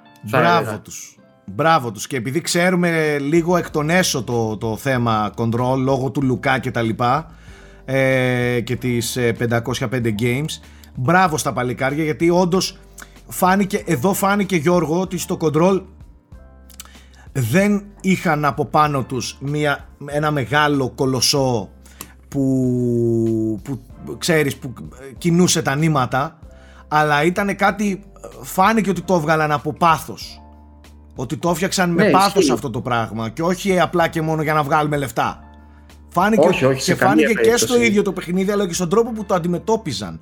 Τους έβλεπα, ο τρόπος που πανηγύριζαν για την επιτυχία του, για τα reviews του, για, για, για, για την αποδοχή του, δεν ήταν, ξέρεις, αυτό το κλασικό, το χαρτογιακίστικο, το ευχαριστούμε πολύ, τέλειες πωλήσεις, χαιρόμαστε ιδιαίτερα. Το είχαν, με πάθος το βγάζανε, ρε παιδί μου, το ευχαριστώ. Και, και φάνηκε, ναι, ναι, και μπράβο τους. Συμφωνώ. Περιμένουμε το δεύτερο expansion αυτού το που δεύτερο έχει δεύτερο κάτι έχει λίγο να κάνει Alan Wake. Κάτι με Brightfalls έχει να κάνει, οπότε ναι, έχει την, τη σύνδεση που ξέρουμε πάνω κάτω, αλλά τώρα θα δούμε κάτι μάλλον πιο, πιο άμεσο. Ε, μάλιστα. Now playing. Δεν υπάρχει nice. Now playing. Στο SnowRunner τελείωσε. Δεν έχει now playing. Πάμε παρακάτω. Καταπατάει και τα δικά σας. Άρα ο πρόεδρος, ο πρόεδρος να μας πει. Εγώ, παιδιά, παίζω το Prey. Της Arcane. Το Prey Arcane Studios, ναι. Okay. Για ε, αλλά δεν, έχω παίξει γύρω στις τρεις ώρες. Δεν έχει ανοιχτεί ακόμα το παιχνίδι εντελώς, παιδί μου. Ε, θα πω μόνο ότι οι πρώτες τρεις ώρες μου φαίνονται ότι σαν δομή, σαν στήσιμο, σαν τέτοιο είναι Bioshock εκατό τοις εκατό. Ε, δηλαδή το περιβάλλον το ξεχωριστό, ο τρόπος που παίρνεις πληροφορίες, ο ένας τύπος που σε καθοδηγεί κτλ. Bioshock στο διάστημα. Μπράβο, ναι, ναι, Bioshock στο διάστημα. Βέβαια το διάστημα θεωρείται spoil τώρα, τι να πω, δεν ξέρω. Γιατί υποτίθεται ότι είναι μια ψιλοανατροπή. Αλλά οκ. Okay. Νομίζω ότι και το παιχνίδι έτσι το διαφημίζει. Η εισαγωγή δεν είναι σοκαριστική. Ε. Σοκαριστική ε. Τα πρώτα είκοσι λεπτά. Είναι πολύ ωραία. Και μου άρεσε πάρα πολύ ο τρόπος που πέφτουν τα γράμματα. Που είναι πάνω στα κτίρια. Ε. Μου άρεσε πολύ, το βρήκα πολύ, πολύ εξυπηρετικό. Αλλά πολύ ωραία, δεν έχω να, να μιλήσω με.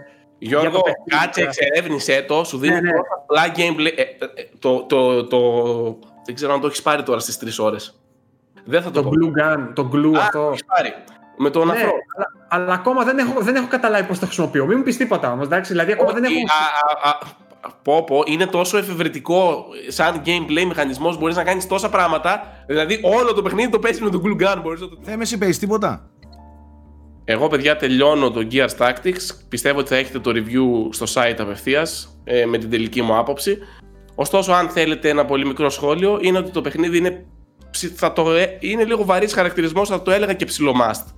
Αν είσαι φανατικός των Gears, γιατί σαν ιστορία δίνει πολλά.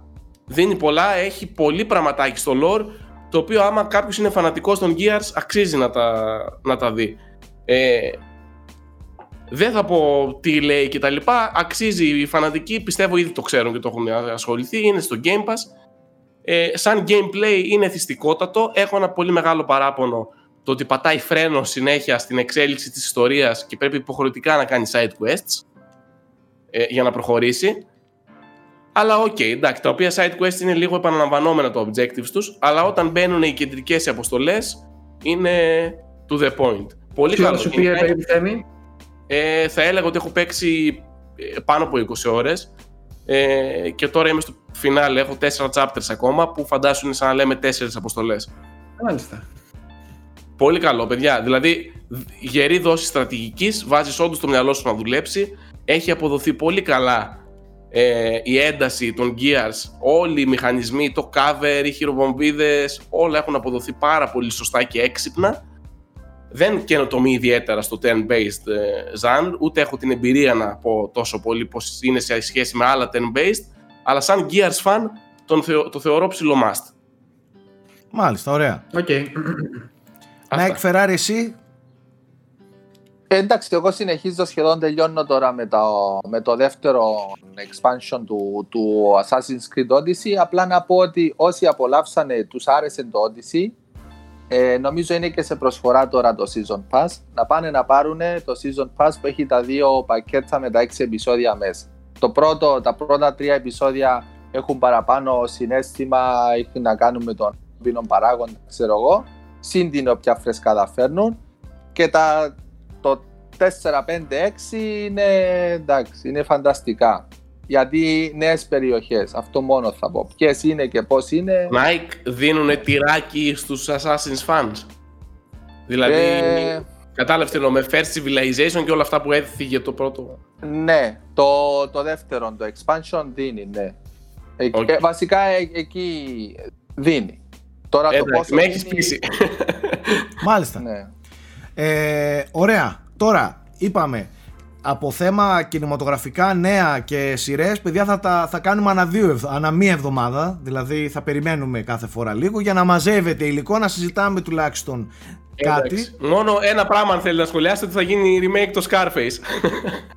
ε, το οποίο έχει αρκετά καλό team από ό,τι είδα. Πολύ δηλαδή είδα σενάριο η Cohen και το σκηνοθετεί ο Λούκα Γκουαντανίνο. Μια χαρά, ωραία.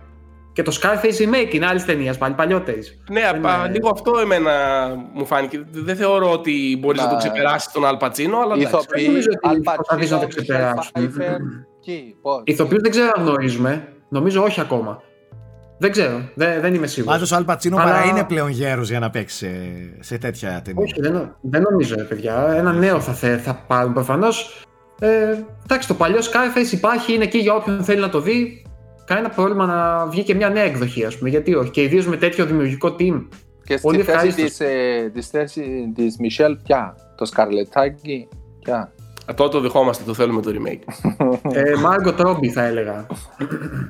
Σάκη, πια θα έλεγες, αν έπρεπε να διαλέξεις μία από τις δύο. Επειδή ξέρω τη Μισελ Φάιφερ και επειδή ξέρω ότι η τύπισσα δεν γερνάει ποτέ και ογδόντα να γίνει, γιατί δεν τραβιέται και δεν ε, πλαστικοποιείται, ε, εγώ πάλι τη Μισελ Φάιφερ θα ήθελα. Έτσι για σπάσιμο. Θα ήθελα. Γιατί, γιατί, ναι, γιατί ε, η γυναίκα αυτή είναι πανέμορφη και ασύλληπτα ελκυστική ακόμη και στα εξήντα πόσο είναι, εβδομήντα πόσο είναι. Ακόμη και τώρα. Δείτε τι και πάθετε σοκ. Μπορεί να είναι και λιγότερο, μπορεί να είναι πενήντα έξι, πενήντα εννιά, δεν ξέρω πόσο είναι. Αλλά δεν υπάρχει αυτό το πράγμα, ρε παιδί μου. Δεν υπάρχει. Οπότε Μισελ Φάιφερ. Και είναι κυρία. Δηλαδή. Την ευχαριστιέσαι να τη βλέπεις. ε, και νομίζω ότι ο τρόπος που διαχειρίστηκε τον εαυτό της και, τη, και ακόμα και το πώς προβλήθηκε ε, στα, στο Hollywood, να το πω έτσι, δεν ξέρω, εμένα με, με ελκύουν πάρα πολύ. Οπότε θα την ήθελα πάλι, ακόμα και έτσι. Εντάξει, λίγο, εδώ κάνανε στο, πώς το λένε, ρε, το, ε, το Irishman. Irishman. Ναι, κάνανε κόλπα, κάνανε και στη Μισελ Φάιφερ λίγα, ξέρω εγώ. Όντως είναι, είναι και μια πολύ καλή ηθοποιός. Καλά, ε, αυτό. Έχει παίξει σε σπουδαίες ταινίες. Αυτό πάνω απ' όλα. Πολύ καλές ταινίες. Δεν είναι μόνο το Scarface, ναι. Ε, έχει στο, στο Netflix, άμα θέλετε, και τα Χρόνια της Αθωότητας πλέον, του Σκοτσέζε, που είναι με τον Daniel Day-Lewis και τη Michelle Pfeiffer. Απίθανη. Ε, γενικά. Και έχει, ναι, έχει και τον Batman, Batman Begins, όπου κάνει απίθανα. Batman, τι έγινε πάλι αυτήν την εβδομάδα. Το Batman Returns. Αυτό ήθελα να πω. Η δασκάλα στον Dangerous Minds. Σωστά, τη δασκάλα Dangerous Minds. Έχει, έχει φανταστικούς ρόλους. Ήθελα να πω ότι έχει και πολλούς διαφορετικούς ρόλους. Δεν είναι, ε, ξέρεις, mm-hmm. πολυκλασική. Δηλαδή από εκεί που την είχαμε συνηθίσει αλλιώς, πέταξε ένα Catwoman και λες... Ναι, που, ναι. Πού την έγριβε αυτή την κατούλα. Καταλαβες. Ε... Το frame rate, παιδιά, είναι σαν καλογυρισμένη ταινία. Συμμετρία. Ξεκινήσαμε να σχολιάζοντας εμφάνιση και κλείνουμε σχολιάζοντας εμφάνιση. Έτσι, το balance στο σύμπαν έχει αποκατασταθεί. Οπότε, οπότε μπορούμε όμορφα και ωραία να κλείσουμε αυτήν εδώ την κουβέντα, γιατί ικανοποιήθηκε το ο σι ντι του Θέμη. Κάναμε τον τέλειο κύκλο. Κάναμε τον τέλειο κύκλο. Σαν το Halo. Από Halo Reach σε Halo ένα, Combat Evolved, και κάνει αυτόν τον κύκλο όλοι. Και μετά έγινε ένα boom το Halo τέσσερα και έσκασε και ψάχνουμε να βρούμε τα συντρίμμια. Μιλάω, μιλάω για τα Halo. Και αυτό ήταν σπόντα. Αυτά από εμάς, παιδιά, να είστε καλά, τα λέμε την επόμενη εβδομάδα. Γεια σας.